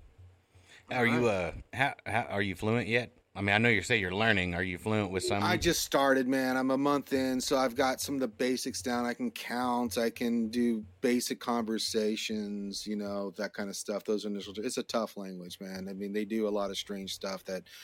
And, and when you think about English, you don't think about they pronounce things the, not even close the way that they are spelled.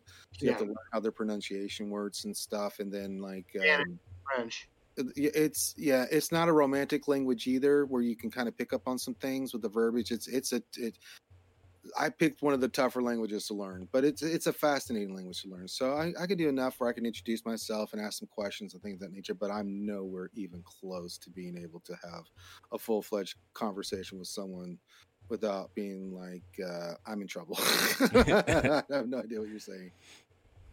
A lot of uh, a lot of different dialects as well. Yeah, there's uh there's uh Mandarin, there's Cantonese, there's I think what's a couple other ones that are and it's just based off the region and, and the history of how things have developed there. So, but uh, Mandarin's the main one. So, as long as you know Mandarin, you can speak to anybody there. But yeah, um, it's I'm just learning that. I'm not going to get into any of the other dialects. It's just, let's just learn Mandarin. That's that was my goal. I'm, I'm a month in, so you know I'm I'm learning the basics of like how to say mom and dad and what is the basic you know pronouns and nouns and things of that nature and using them in sentences. You know, I mean. Uh, it, it, and then you start getting to the com- the complicated stuff, which I'm not quite there with the complicated stuff. I've got enough, as I said, to start an initial conversation, ask some questions, you know, Well, national. that's outstanding because most people in this country can't even speak English properly. What do you mean? We spoke good. We, good- we speak American here, boy. I'll tell you what. we Boy. speak. He's that's, so, that's so fucked up. Got no gas in it. He said his name was Jar Jar. Fucking j- no, I'm done. I had my rant. For all you listeners out there, you had your rant. Leave me alone. Oh No. my god, I don't know how many times can old man have another rant about Jar Jar, please? I'm like, oh, for fuck's sake, do you not realize? Good. Good. Your hate has made you powerful. oh, my God. Excuse me. Oh, go fuck yourself. Get out of here. No. Get out of here, yous. Uh, um, well, I do. I do want to say. I do want to say thank you, Ranger. Uh, it, has been a blast, man. We we we love just in a normal everyday setting to be able to sit back and chill chill with a vet. Uh, oh fuck yeah. there's there's a lot of there's a lot of stuff that you know you can relate to, and I I, I wanted yeah. to show you my special T-shirt, uh, and you're gonna love No, no, this. Off, off air before the show, we went through a bunch of military lingo. Oh god. You're you're gonna you're gonna love this. Sandwich.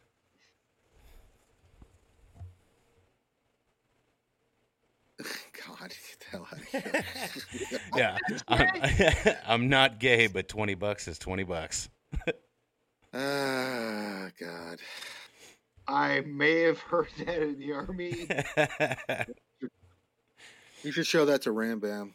Oh, I, I wore this. I wore this specifically for this show because he he said, "Yeah, man, you know, Rangers coming on. He's a vet," and I'm like, I gotta wear the shirt. Hey, Uh, the, the, all the crazy shit we used to do and say. And there's just a certain, you know, jargon and lingo that, you know, when you're in the military that you just talk like. Um, and then when you get out, you have to learn not to talk like that because people don't know what the hell you were talking about. yeah, I, I still have that problem. I sometimes walk into places and people are like, "Why are you so crude?" And I'm like, "What the fuck are you talking about?" It's it's called Uh. short, simple, and to the point. Yeah. But Ranger also from, you know, us two vets to you, we would love to thank you for your time, of Thank- course, man. uh, giving us your outstanding insight to the game and giving our listeners another outstanding insight to the game. We try our best to uh you know, put out semi decent content. Um, Put it out. Yeah. Yeah, we're working on it. You know, Rome wasn't built in a day.